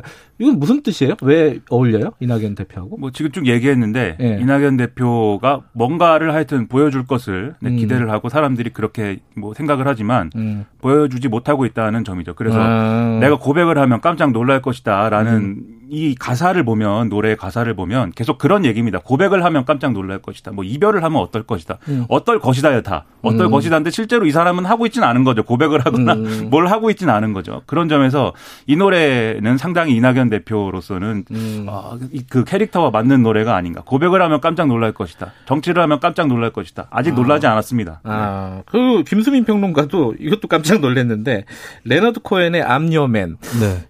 이, 이건 왜 이낙연 대표하고 어울리죠, 이게? I'm your man. 아, 목소리 비슷하다고요? 네. 이낙연 대표의 목소리. 아. I'm your man입니다잉. 이렇게 하면 좀 어울릴 것 같고, 그 다음에 어쨌든 이낙연 대표는 계속해서 지지층에게 네. 어, 친문 더하기 호남이라고 하는 축을 놓고 지지층에게 난 너의 사람이다. 음. 이것을 계속 강조하면서 지지층을 지켜야 됩니다. 알겠습니다. 네, 이런 처지에서 레오나드 코엔의 I'm your man. 음. 선곡을 해봤습니다. 이럴 때 이제 꿈보다 해석이 제목이 좋다 이런 얘기들을 하는데 자 제작진들은 어, 이 두 노래 중에 산울림의 내가 고백을 하면 깜짝 놀랄 거야 레너드 코엔의 I'm Your Man 뭐가 나올지 한번 들어보시죠. I'm your man.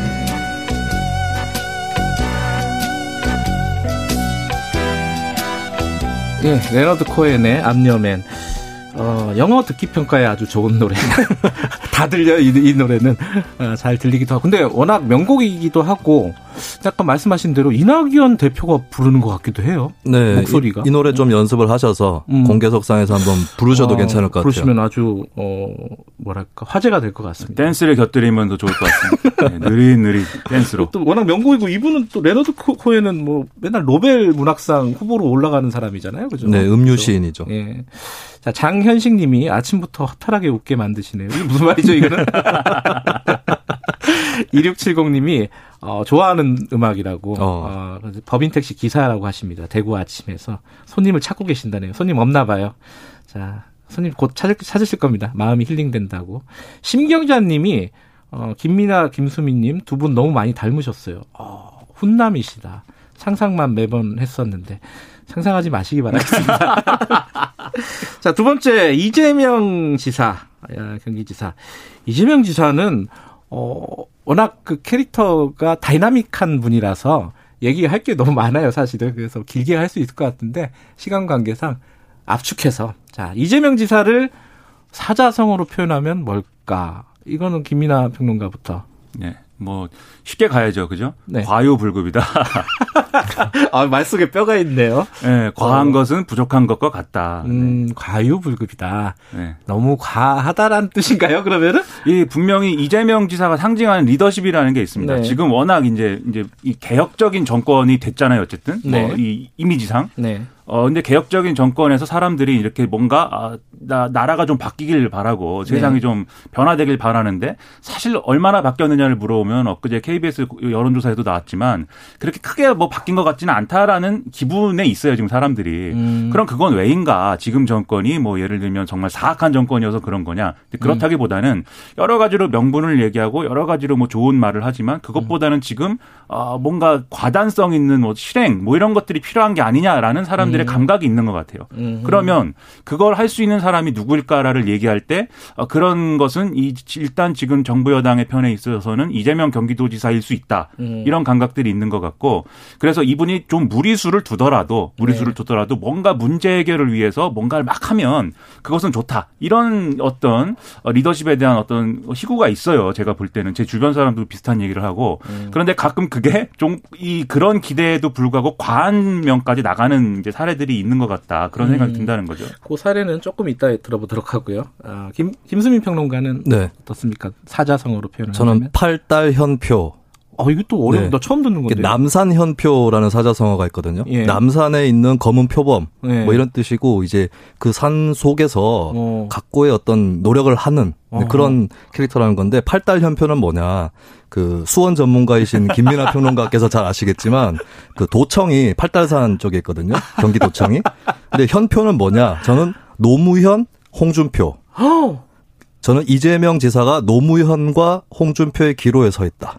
라고 봅니다. 아, 둘을 합쳐놨다는 뜻이 아니라? 네, 합쳐놓은 건 아, 아니고. 기로에 서 있다? 네. 그러니까 노무현 전 대통령은 김대중 전 대통령하고 결이 좀 다른 정치인이었죠. 음. 같은 민주당이었지만. 네. 근데 그런 것을 오히려 어, 비주류라는 것을 등에 음. 업고 어, 정권 재창출의 주인공이 되었죠. 네. 예, 그렇게 될 것이냐, 음흠. 아니면 홍준표 의원처럼 한번 쓰러지는 당에 구원 음. 투수 정도가 될 것이냐. 음. 예, 요 갈래에 서 있다. 그리고 대중적으로도 이재명이 노무현 닮았다라고 생각하시는 분도 굉장히 많고 음. 홍준표랑 좀 비슷한 것 같다라고 음. 생각하시는 분들도 많더라고요. 음. 그래서 이제 저는 팔달 현표 이렇게 정리를 해봤습니다.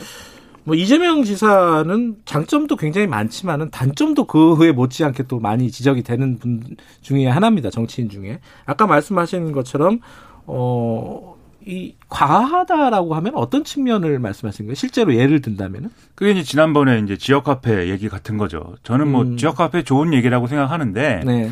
근데 이제 그것을 두고 이제 이 뭐 조세 재정 연구원 이런 데서는 분석을 음. 할수 있는 거 아니겠습니까? 네. 그리고 분석 내용이 상식적으로 뭐 이해가 안 되는 얘기도 아니에요. 그러니까 음. 개별 지역에서 볼 때는 지역 카페가 좋은 정책일 수 있지만 전 네. 국가적으로 볼 때는 뭐 이게 결국은 플러스 마이너스 해서 아 별로 어느 정도 효과가 있는지 의문이고 거기에 네. 들어가는 돈만 뭐 이렇게 좀 문제 문제인 거 아니냐 뭐 이런 결론인데 음. 그러면 그럼에도 불구하고 이런 지역 카페 정책을 할 수 있는 정치적 이유 이런 것들을 설득력 있게 얘기를 하면 되는데 네. 이 연구소 정부가 이 불순한 의도를 갖고 있다 연구원이 그러면서 네. 이것은 뭐 적폐다 이렇게 막 공격을 하지 않습니까?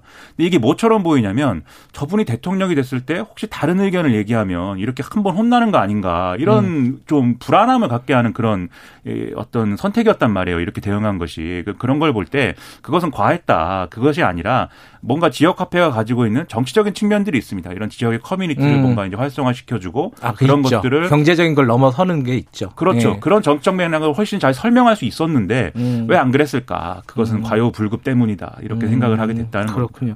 어, 김수민 평론가는 어, 팔달 현표 어, 굉장히 약간 끼워 맞춘 느낌이 있지만은 지금 말씀하시는 거 보면 이제 어쨌든 대선 주자가 되기 위해서는 노무현 쪽으로 가야 된다는 거잖아요. 그죠? 네. 어, 뭐, 대구 대선자로 성공을 하려면은, 어, 뭘 해야지, 뭐가, 뭘 해야지 되는 것 같습니까? 지금 상황은? 저는 이재명 지사의 다소 과격해 보이는 캐릭터는 크게 마이너스는 아니라고 보거든요. 네. 또 새로운 시대에 또 사람들이 원하는, 음. 저렇더라도 또 일은 잘하겠지, 이런 음. 인상도 주고 있기 때문에 그게 더 큰 뭐 치명적인 단점이라고 보지는 않고, 음. 오히려 이제, 어, 노무현 전 대통령 같은 경우는 이제 당시에 김대중 정권 인기가 나쁠 때에 등판을 하지 않았습니까? 네. 그만큼의 차별성이 있었, 있었다는 건데 어, 이재명 지사 같은 경우 아직까지 좀 부족해 보이는 것은 사실은 이제 민주당 비주류라고는 하지만 이제 민주당의 어떤 쓴소리라든가 이런 것들이 좀 멈칫멈칫할 때가 있어요. 그러니까 이재명 하면 좀 거침없고 과감한데 음흠. 왜 이제 현 정부 청와대 민주당 주류 이쪽에 대해서는 좀 들이받지 못하는가 음. 이런 부분들이 이제 민주당이 이제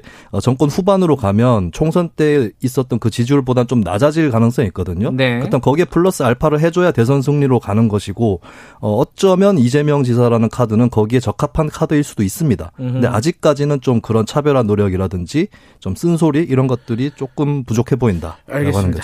아, 뭐 더 하고 싶지만은 자 노래를 한번 선곡을 해 보겠습니다. 이재명 지사에게 어울릴 만한 노래. 김민하 평론가는 이뭐 진짜 옛날 노래 갖고 오셨네. 그래서 너 소개를 해주세요. 저는 정신 세계가 옛날에 머물러 있어요. 제가 태어나기 이전 상황에 머물러 있습니다. 태어난 이후에는 내가 과연 이 세상 사람인가 계속 의심하고 있는데. 제가 뭐 어. 폴 영까지는 그래도 어릴 때 들어봤는데 닐 영은 아, 진짜 옛날 분위기긴 하죠. 명곡을 부르긴 했지만은. 네, 네. 닐 영 닐 영의 Hey Hey My My라고. 이게 어떤 노래인데 어울린다고 보시는 거예요?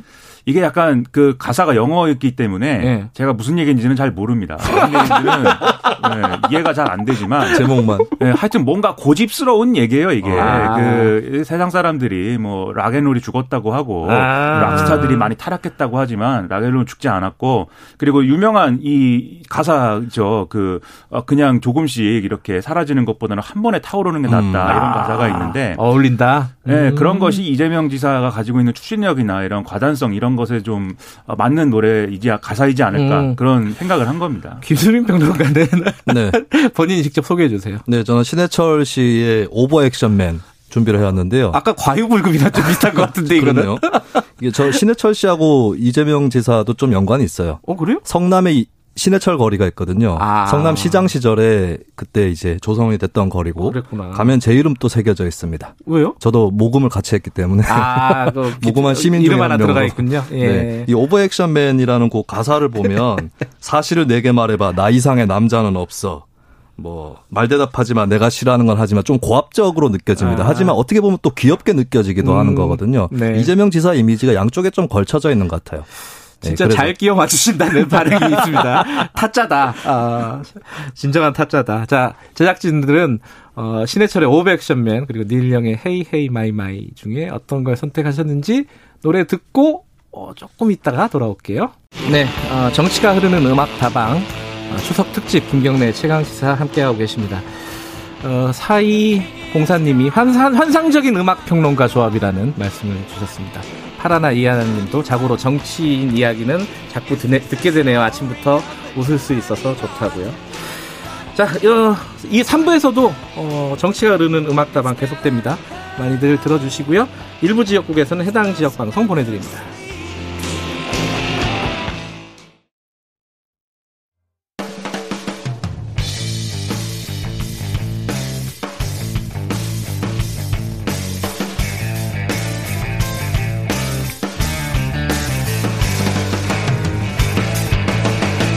김경래의 최강 시사. 네, 김경래의 최강 시사 3부 시작하겠습니다. 추석 특집 정치가 흐르는 음악다방. 음악 평론가, 저명한 음악 평론가 두 분과 함께 이야기 나눠보고 있습니다. 김수민 평론가, 그리고 김민하 평론가.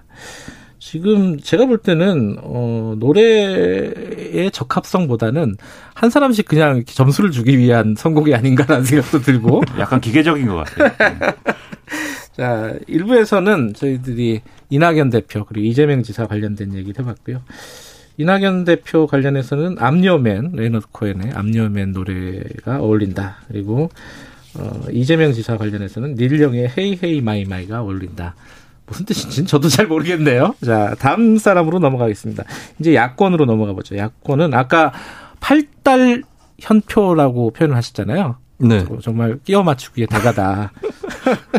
홍준표 의원 거기서 표로 나오신 홍준표 의원 얘기를 좀 해보겠습니다. 이분도 캐릭터가 워낙 어, 재밌는 분이라서 예, 할 얘기는 많이 있을 것 같지만 야권 얘기들을 조금 길게 세 분을 얘기해야 되기 때문에 자 어, 홍준표 의원을 사자성어로 표현한다면 이거는 어, 사자성어의 타짜 네. 김수민 평론가가 먼저 좀 해주시죠. 기존에 있던 사자성어 그대로 할 텐데요. 예. 어망 홍로. 아, 네. 수준이 높으시네. 어, 쉬워요. 그러니까 어망 홍로. 물고기를 치기 위해 그물을 쳤는데 네. 기러기가 걸렸다. 아. 네. 어망 어망을 쳤는데 네. 홍리. 기러기가 걸렸다. 이게 이제 성완종 리스트 사건 때 한번 음. 홍준표 당시 경남지사가 올무에 걸린 것 같다. 자신이 음. 이런 표현을 쓴 적이 있었고요. 네. 그리고 지금 이제 복당을 못 하고 있는 상황인데 사실 이제 김종인 비대위 처음에 얘기 나올 때 찬성했던 것이 바로 홍준표 의원이었죠. 아, 그랬었나요? 네, 아마 홍준표 오. 의원은 내심 황교안 전 대표라든지 친박이라든지 음. 이쪽을 좀 걸러내는 그런 계기가 되었으면 좋겠다라고 음. 생각했을 텐데 본인이 그 그물에 일단은 걸려 있다라고 음. 하는 겁니다. 이거를 어떻게 뚫고 나갈지 음. 앞으로 관건이다 이렇게 봅니다. 자, 어, 김민아 평론가는 사자성어. 아니, 근데 어망을 쳤는데 기러기가 걸렸으면 네. 그 기러기는 생존해 있는 상태일까요? 어망은 물에 다칠 거 아닙니까? 네. 그죠? 물에 걸렸는데. 너무 깊이 생각하지 마시고요. 네. 본인 얘기를 하세요, 본인 네. 얘기. 그 제, 제 얘기는 뭐 중요하지 않죠. 뭐, 뭐 중요하겠습니까? 어떤, 저는 예. 파부침주인데. 예? 파부침주. 그 뭐예요? 파부침주? 어렵습니다. 예. 상당히 어려운 얘기. 이거 다들 뭐 어디서 찾아보고 오신 거예요? 이게 평소에 안 쓰시는 말 같은데. 특정, 저는 특, 정 검색 엔진에 예. 그 고사성어 이렇게 쓴 다음에 뭐 나오는 거 아무거나 이제 골라온 거죠. 파주천 침주 이게 무슨 뜻이에요? 뭐 이게 그러니까 뭔가 에, 결전을 준비하기 위해서 배를 음. 가라앉히고 음흠. 그다음에 그 아, 솥을 부순다 뭐 이런 아, 뜻이라고 하는데 파부가 솥을 부순다고 예, 뭐, 거겠네 그죠? 뭐 깊게 생각하지 않습니다. 뭐 그런 어. 건가 보다 하는 거죠. 근데 네. 그게 뭐 과거에 이제 뭐 초나라 항우가 그렇게 해서 뭐 이겼다 이런 음, 뜻이래요. 음. 근데 항상 보면 홍준표 의원은 뭔가 네. 하여튼 결전을 항상 준비하고 뭔가를 음. 하여튼 가라앉히고 부숩니다. 근데 그래서 이겨야 되는데 음흠. 가라앉히고 부순 다음에는 없어요. 그 지거나 가라, 뭐.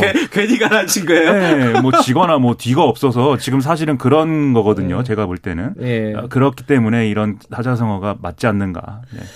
근데 이제 야권 얘기를 홍준표 의원으로 시작을 하긴 했지만 야권 전반적으로 보면은 어 다들 이거는 공통적으로 그 얘기를 하는 것 같아요. 여권은 뭐 이낙연 대표, 이재명 지사 명확하게 있잖아요. 이강 구도로 있는데 야권은 도대체 누가 나올 수 있을 것이냐, 누가 나오는 것이냐 이게 좀 얘기하기가 어려운 상황이다. 근데 그나마 그래도 홍준표 지사가 야권 주자들 중에는 뭐 1등 할 때도 있고 뭐 이런 건데 야권 전반적인 지금 상황은 대권으로 보면 어떻게 보십니까? 김수민 평론가는? 지금 2016년 총선부터 판판이 현재 야권 그러니까 음. 국민의힘에 해당하는 진영이 저 왔잖아요. 네. 이 과정 속에서 좀 분명해진 건 대중적으로 예. 기존에 예. 있는 주자들로는 안 된다. 라고 하는 것이 굉장히 음. 크게 작동을 하는 것 같습니다. 그러다 보니까 뭐 난데없이 윤석열 총장이 지지율이 오른다거나 음. 네, 그래서 굉장히 강도 높은 혁신을 요구받고 있는 그런 상황이라고 볼 수 있겠고 네. 기존 주자한테 가능성이 있다면 이제 그 혁신의 압력을 잘 소화하는 사람 음. 아저 정도면은 좀 그래도 맡겨놓을 만 하겠다 이런 평가를 받는다면 올라갈 텐데 아직까지는 네. 그렇지 않다는 것이고 예. 그나마 홍준표 의원이 활로가 남아 있는 것은 예. 어, 현재 이제 김종인 비대위원장 주도로 조금 국 민의힘이라든지 이쪽이 중도화되고 있잖아요. 네네. 근데 여기에 대한 반발이 분명히 전통적 아. 보수층 안에 존재하는데 예. 뭐 기존의 친박 정치인이나 이쪽은 거의 이제 청산이 된 상황이기 네. 때문에 홍준표 의원이 이제 그쪽에 조금 더 강경 보수 뭐 전통적 보수 이쪽에서의 최후의 보루로 남아 있는 그런 상황에서 그나마 지지율이 받쳐주고 있는 게 아닌가 싶어요. 근데 홍준표 의원이 전통 보수의 길을 걸으면은 오히려 가능성은 더 낮아지는 거 아니에요? 자기 스스로를 좁히는 형태가 돼버리는 거잖아요. 어떻게 보세요? 그걸 이제 어떤 나름의 어떤 과격성으로 이제 보완하려고 하는 측면이 있는 건데 음. 그래서 뭔가를 바꾼다고 얘기를 합니다. 홍준표 의원도 사실 어떤 뭔가를 바꾼다고 주장하는 차원의 개혁성이라는 거는 과거에도 있었어요. 홍준표 네. 의원이 과거에 뭐 주장했던 거 보면 반가 아파트 이런 것도 주장한 일이 있고 아. 네, 나름대로의 네. 그 바닥에서는 뭔가를 바꿔보겠다고 이제 주장하던 사람인데 과정을 네. 좀 거치다 보니까 지금 이제 이상하게 이제 된 거죠. 지난 지난 대선에서 한국의 트럼프 뭐 이런 이런 컨셉으로 가다 보니까 이제 좀 이상해졌는데 네. 네. 그래서 말씀하신 대로 저도 그런 비슷한 생각입니다. 이분이 네. 이런 이제 강경 보수라든지 이렇게 일부의 어떤 이 지지만 받는 그리고 지역적으로는 이제 TK 일부의 지지만 받는 뭐 이런 상황으로 계속 가면 대선에서는 이제 뭐 뒤가 없는 거죠. 문제는 음. 뭐냐면 지금 그러면 그런 행보를 걷지 않으면 이 지금의 어떤 어, 국민의힘에 다시 복당이 된다든지 할 수 있는 어떤 지렛대를 확보할 수 있는 거냐. 그렇지 않거든요. 지금 김종인 위원장이 추진하는 중도화라든지 이런 데 사실 끌려갈 수가 없는 거잖아요. 네. 왜냐하면 김종인 비대위가 홍준표 의원을 거부하고 있고 심지어 김종인 비대위의 우호적인 그 당의 일부 초선들의 경우에는 홍준표 복당하면 난 탈당한다 이런 얘기까지 하고 있는 상황에서 지금 같이 갈 수가 없기 때문에 오히려 지렛대를 강화하기 위해서는 계속해서 과격성 그리고 음. 어, 이념적인 편향성 이런 것들을 계속 어필할 수밖에 없는 거죠. 그래서 어, 솥도 깨고 네, 배도, 배도 가라앉히고 했지만 음. 어렵습니다. 갈 데만 없고. 야, 오늘 수준이 다 높으시네요. 어망홍로에 파부침 주라. 자. 얼마나 뭐... 찾기가 힘들었겠습니까, 그거를. 아, 사자성어의 타짜 두 분을 모시고 진행을 하고 있습니다. 그 음악은 어떤 노래를 갖고 오셨는지. 자, 김민아 평론가는 어떤 노래를 갖고 오셨습니까? 네, 뭐, YB라는 이름의 윤도현 밴드. 그렇죠. 예. 윤도현 밴드라는 이름이 싫다고 YB로 바꿨는데 네. 박하사탕이라는 노래가 있습니다. 아, 그 가사를 보면은 예, 자꾸 이제 돌아가고 싶다는 얘기를 나 돌아갈래? 예, 하고 있어요. 어, 복당 시켜줘 제발 다시 한 예. 번만 두려움에 떨고 있어 이런 예. 가사가 있기 때문에 복당이 시켜주지 않으면 아무것도 못하지 않습니까 지금 음. 페이스북만 할 뿐. 알겠습니다. 예, 그런 점에서 꼽아봤습니다. 1차원적인 선곡이네요. 아 그렇죠. 저는 단순합니다. 네. 김수민 평론가는 저는 이 노래 모르는데 네. 소개해 주세요. 상큼한 노래를 들고 예. 나왔어요. 러블리즈의 베베. 오. 네. 한번 가... 잠깐 불러주시겠어요? 아 이걸 제가 부르면 이건 중범죄 됩니다. 길 가다가 왜 이유를 설명해 주세요 그러면. 네 가사 시작할 때 베베 꼬여와 베베. 아. 시작되거든요. 네, 홍준표 의원의 트레이드 마크. 그 모든 것이 그래 베베 꼬여가지고. 네 그리고 본인도 아까 이낙연하고 똑같잖아 이거. 이낙연은 겁니다. 본인도 꼬일 때가 있는데 어쨌든 그 정치 인생 속에서 좀 풀고 오긴 했었어요. 그래서 베베. 예, 네. 알겠습니다. 그, 뭐, 선곡을 밖에서 어떤 곡을 하셨는지 제가 들어보도록 하겠습니다. 공정하고 깊이 있게. 최강 시사 태클을 걸지 마. 오늘 하루 이슈의 중심 김경래의 최강 시사. 네, 김경래 최강시사 추석 특집 정치가 흐르는 음악 다방, 음악 다방 함께하고 계십니다. 김수민, 김민아, 저명한 음악평론가 두 분과 함께 진행하고 있습니다. 낯을 쪘자 아니에요? 낯을 쪘자. 음악 프로그램답게 저희들 로고도 트로트계 BTS 진성님이 직접 부르신 태클을 걸지만 아니 음. 최강 시사 좋은 게 예. 모든 시그널이 저, 저는 락커지 않습니까? 예. 예. 전자 기타가 나오고 락이어서 좋았는데 예. 이 마지막은 이제 트로트여서 예. 이것은 어 뭐 제 취향은 아니지만 예. 하지만 KBS가 나훈아로 어, 나훈아 콘서트를 이렇게 사랑을 많이 받았기 때문에 제가 이제 인정하기로 했습니다. 나훈아 노래를 누가 한 분 갖고 오실 줄 알았는데 안 갖고 오셨어요? 시류에 영합하지 않는다 이거죠. 고집이죠. 다르게 얘기하면 좀 감 떨어진다. 저는 영합을 하려고 한참 뒤져봤는데 깨어 맞추는데 실패해서 아, 무리하지 말자 아, 이렇게 타, 타짜로서 끼워 네. 맞춰 보려고 했는데 안 네네. 됐다. 자 두 번째 야권 주자는 안철수 국민의당 대표입니다. 안철수 대표도 할 얘기는 많을 것 같아요. 자 사자성어로 표현하자면 이번에는 음, 김민아 평론가부터 예. 백년 하청. 네. 이건 너무한 거 아니에요? 아니 왜요? 네. 아, 좋은 뜻입니다 백년 이게 왜 좋은 거예요 이게? 네, 황하의 물이 이제 뭐 청하게 되려면 맑아지려면 백년이 걸린다. 네, 언제 뜻이죠. 맑아지겠냐 이런 뜻이잖아요 이게 이게 두 가지 의미가 있습니다. 그래서 네. 언제 맑아지겠냐 새정치 한다고 했는데 음. 그 해정치 될 만한 조건은 언제 갖춰지는 거냐 이런 것도 있고 음, 그러니까 이 얘기가 나온 고사가 뭔가를 하여튼 하자고 했는데 네. 뭔가를 뭐 지금 공격하자든지 반격하자든지 뭘 하자고 했는데 네. 기다려 봐라 일단 조건이 갖춰져야 되지 않느냐 이렇게 얘기해서 그게 망했다라는 얘기에서 나온 고사이기도 해요 백년하청이 음. 그래서 계속 뭔가 하는 것에 대해서 결단력을 발휘하지 못하고 있지 않느냐 이런 음. 생각도 있어서 백년하청 백년 이렇게 정했습니다. 김민아 평론가 자 타짜 김민아, 아, 김수민 평론가, 타짜. 왜 우리 둘을 항상 헷갈려 하는 거예요? 아, 둘이 똑같이 생겼다고 아까 지금 얘기하잖아요, 청취자분이. 안경을 안 쓰셔서 그런 것 같아요. 아, 죄송합니다. 네. 자, 김, 김수민 평론가. 네. 어, 뭡니까, 사자성? 야단 법석. 야단 법석. 네. 어, 이런 이런 거 해요. 이런 게 쉽고 좋네. 네, 야단 법석이 원래 불교 쪽에서 나온 사자성어거든요. 어? 야, 불교에도 네. 그러니까 법회를 하는데 네. 안에서 하지 못하고 밖에 들에서 법회를 한 것에서 이제 야단 법석이라는 말이 유래가 됐습니다. 대단하시다. 네. 뭐 거의 모든 것의 전문가시군요. 이건 초등학생들도 알고 있는 건데. 처음 들었어요. 야단 법석. 왜 그러냐면 왜, 왜? 예. 지난 10년의 정치를 돌아보면 예. 대선 주자급 정치인 중에 한 번도 여당을 안 해본 정치인이 바로 어, 두 명 있어요. 제가 떠올리기에는 음. 심상정 정의당 전 아, 대표하고 예. 예. 거기는 진보 정당, 좌파 정당이라서 예. 그렇다 치는데 안철수 대표 같은 경우도 계속 야당이었어요. 아, 그러면서 아. 할 때마다 계속 이제 처음에는 어, 뭐 한나라당, 새누리당 음. 이쪽에 뭐 확장을 저지하겠다, 예. 집권을 막겠다 이런 식으로 했다가 지금은 거꾸로 이제 민주당에 대한 반대 전선 그리고 예. 그런 과정에서 국민의힘하고도 슬슬 공동 전선이 처지고 있는데 음흠. 계속해서 야당을 하고 있다라는 음. 의미에서 야당 법석이라고 해봤습니다. 자 노래 선곡하기 전에 요거는 두 분의 의견을 한번 들어보고 싶어요.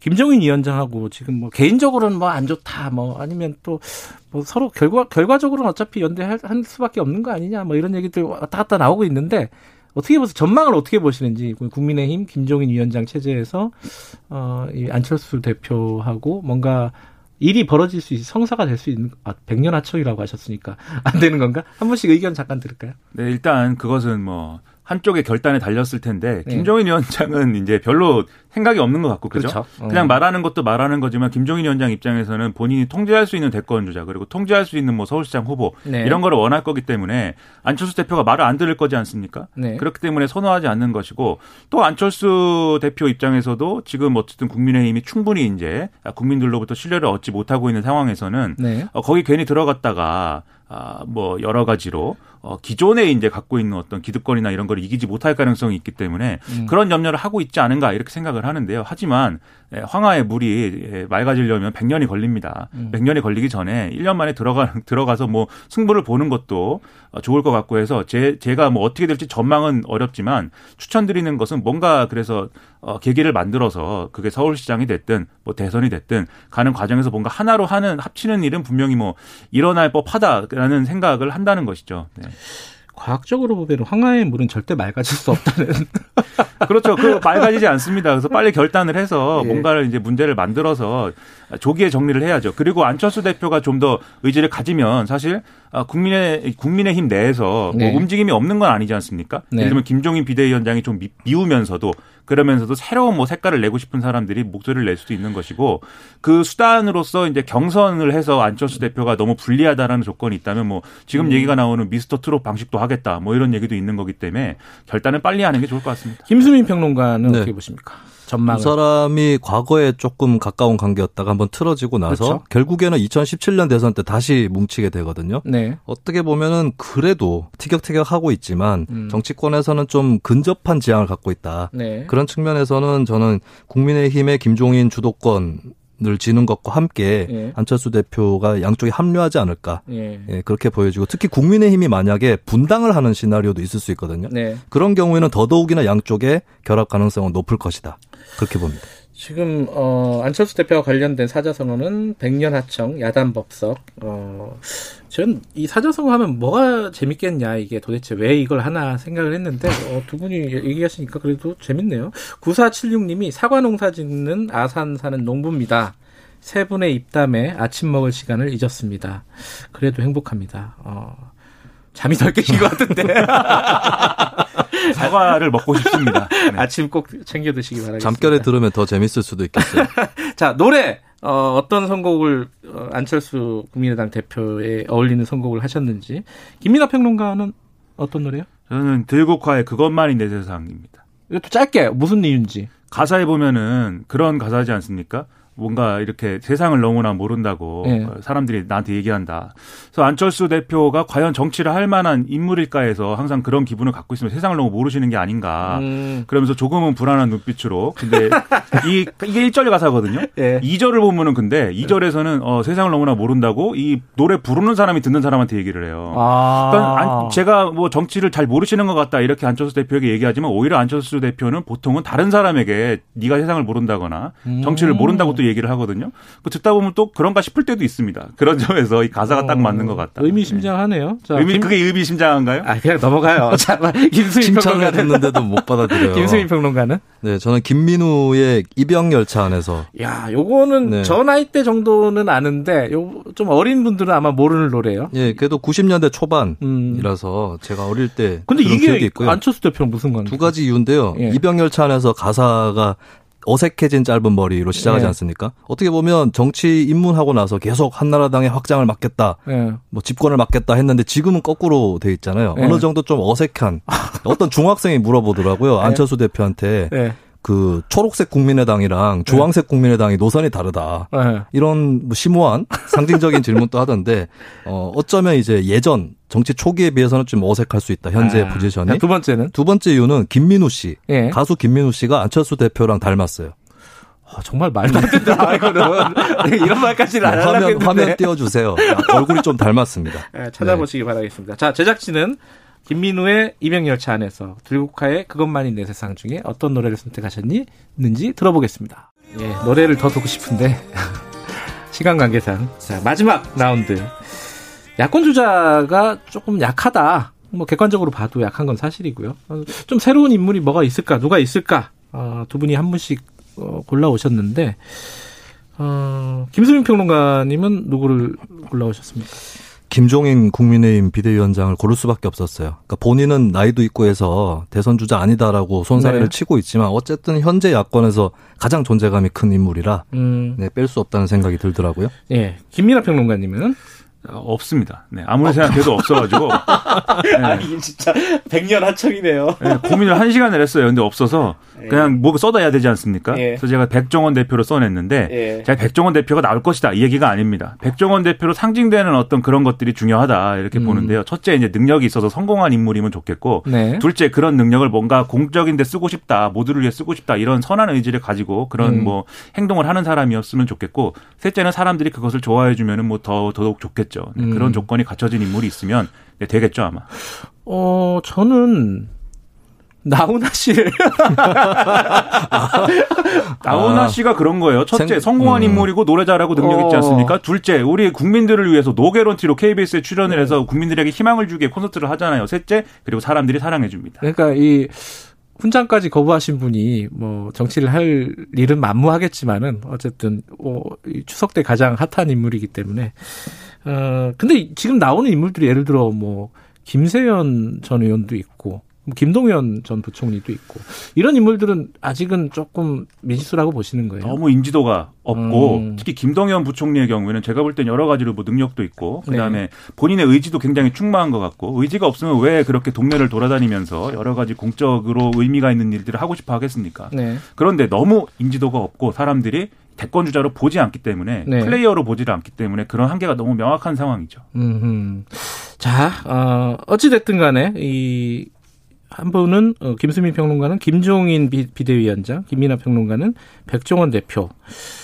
뭐 백종원 대표는 그분이 상징하는 뭔가다라고 얘기하셨지만 어쨌든 지금 상황에서 이 두 분두 분에게 어울리는 노래도 한 곡씩 선곡에 오셨으니까 그 얘기도 한번 어, 얼마나 잘 끼워 맞췄는지 한번 들어보도록 하겠습니다. 김이나 평론가는 누구 어떤 노래를 네. 이미 승부는 정해진 거 아닙니까 이거 아까 뭐 저 세면은 네. 제가 지금 이걸 이겨도 진 것 같은 아닌가? 아무튼 펫샵 보이즈의 Go West인데 네. 이 노래는 이 게 나올 때 90년대 초반인데 냉전이 무너졌어요. 소련이 망해서. 음. 그런데 이제 그때 이분들이 노래를 부르면서 아, 이 망한 동구권에 있지 말고 서구권으로 와라 이런 취지로 Go West. 음. 그래서 이념적인 이런 대결 구도를 떠나서 뭔가 실용적인 걸 해봐라 이런 좋은 설명을 제가 여기다 갖다 붙이고 있는 그런 음. 노래인데 노래 좋은 노래입니다. 이게.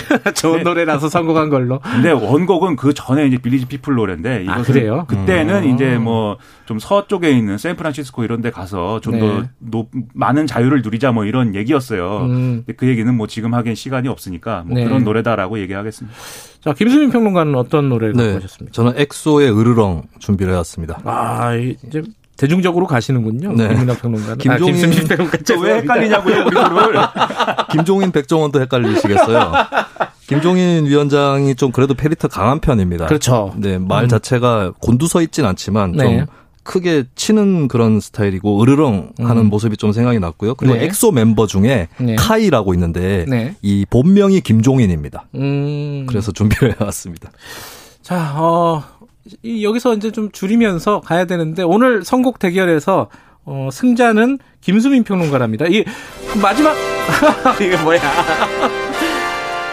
아, 마지막 노래를 선곡 안 해도 김수민 평론가가 이긴 거예요? 아, 이거 일방적인 게임이었군요. 역시 타짜. 네. 어, 음악 평론가의 타짜, 정치 평론가의 타짜, 김수미 평론가가 이긴 걸로 하고 어 상품은 KBS 구내식당 식사권을 드린다고 하는데 이거를 뭐 왜 드리는지는 잘 모르겠습니다.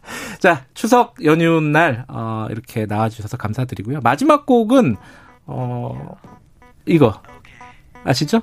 엑소의 으르렁 듣도록 하겠습니다. 어, 문자들 많이 보내주셨는데요. 커피 쿠폰 당첨자는 홈페이지에 올려드리도록 하겠습니다. 내일 아침, 아니다. 내일 쉬고요. 월요일 아침 7시 20분에 다시 돌아오겠습니다. 저는 김경래였습니다. 두 분 고맙습니다. 네, 감사합니다. 고맙습니다.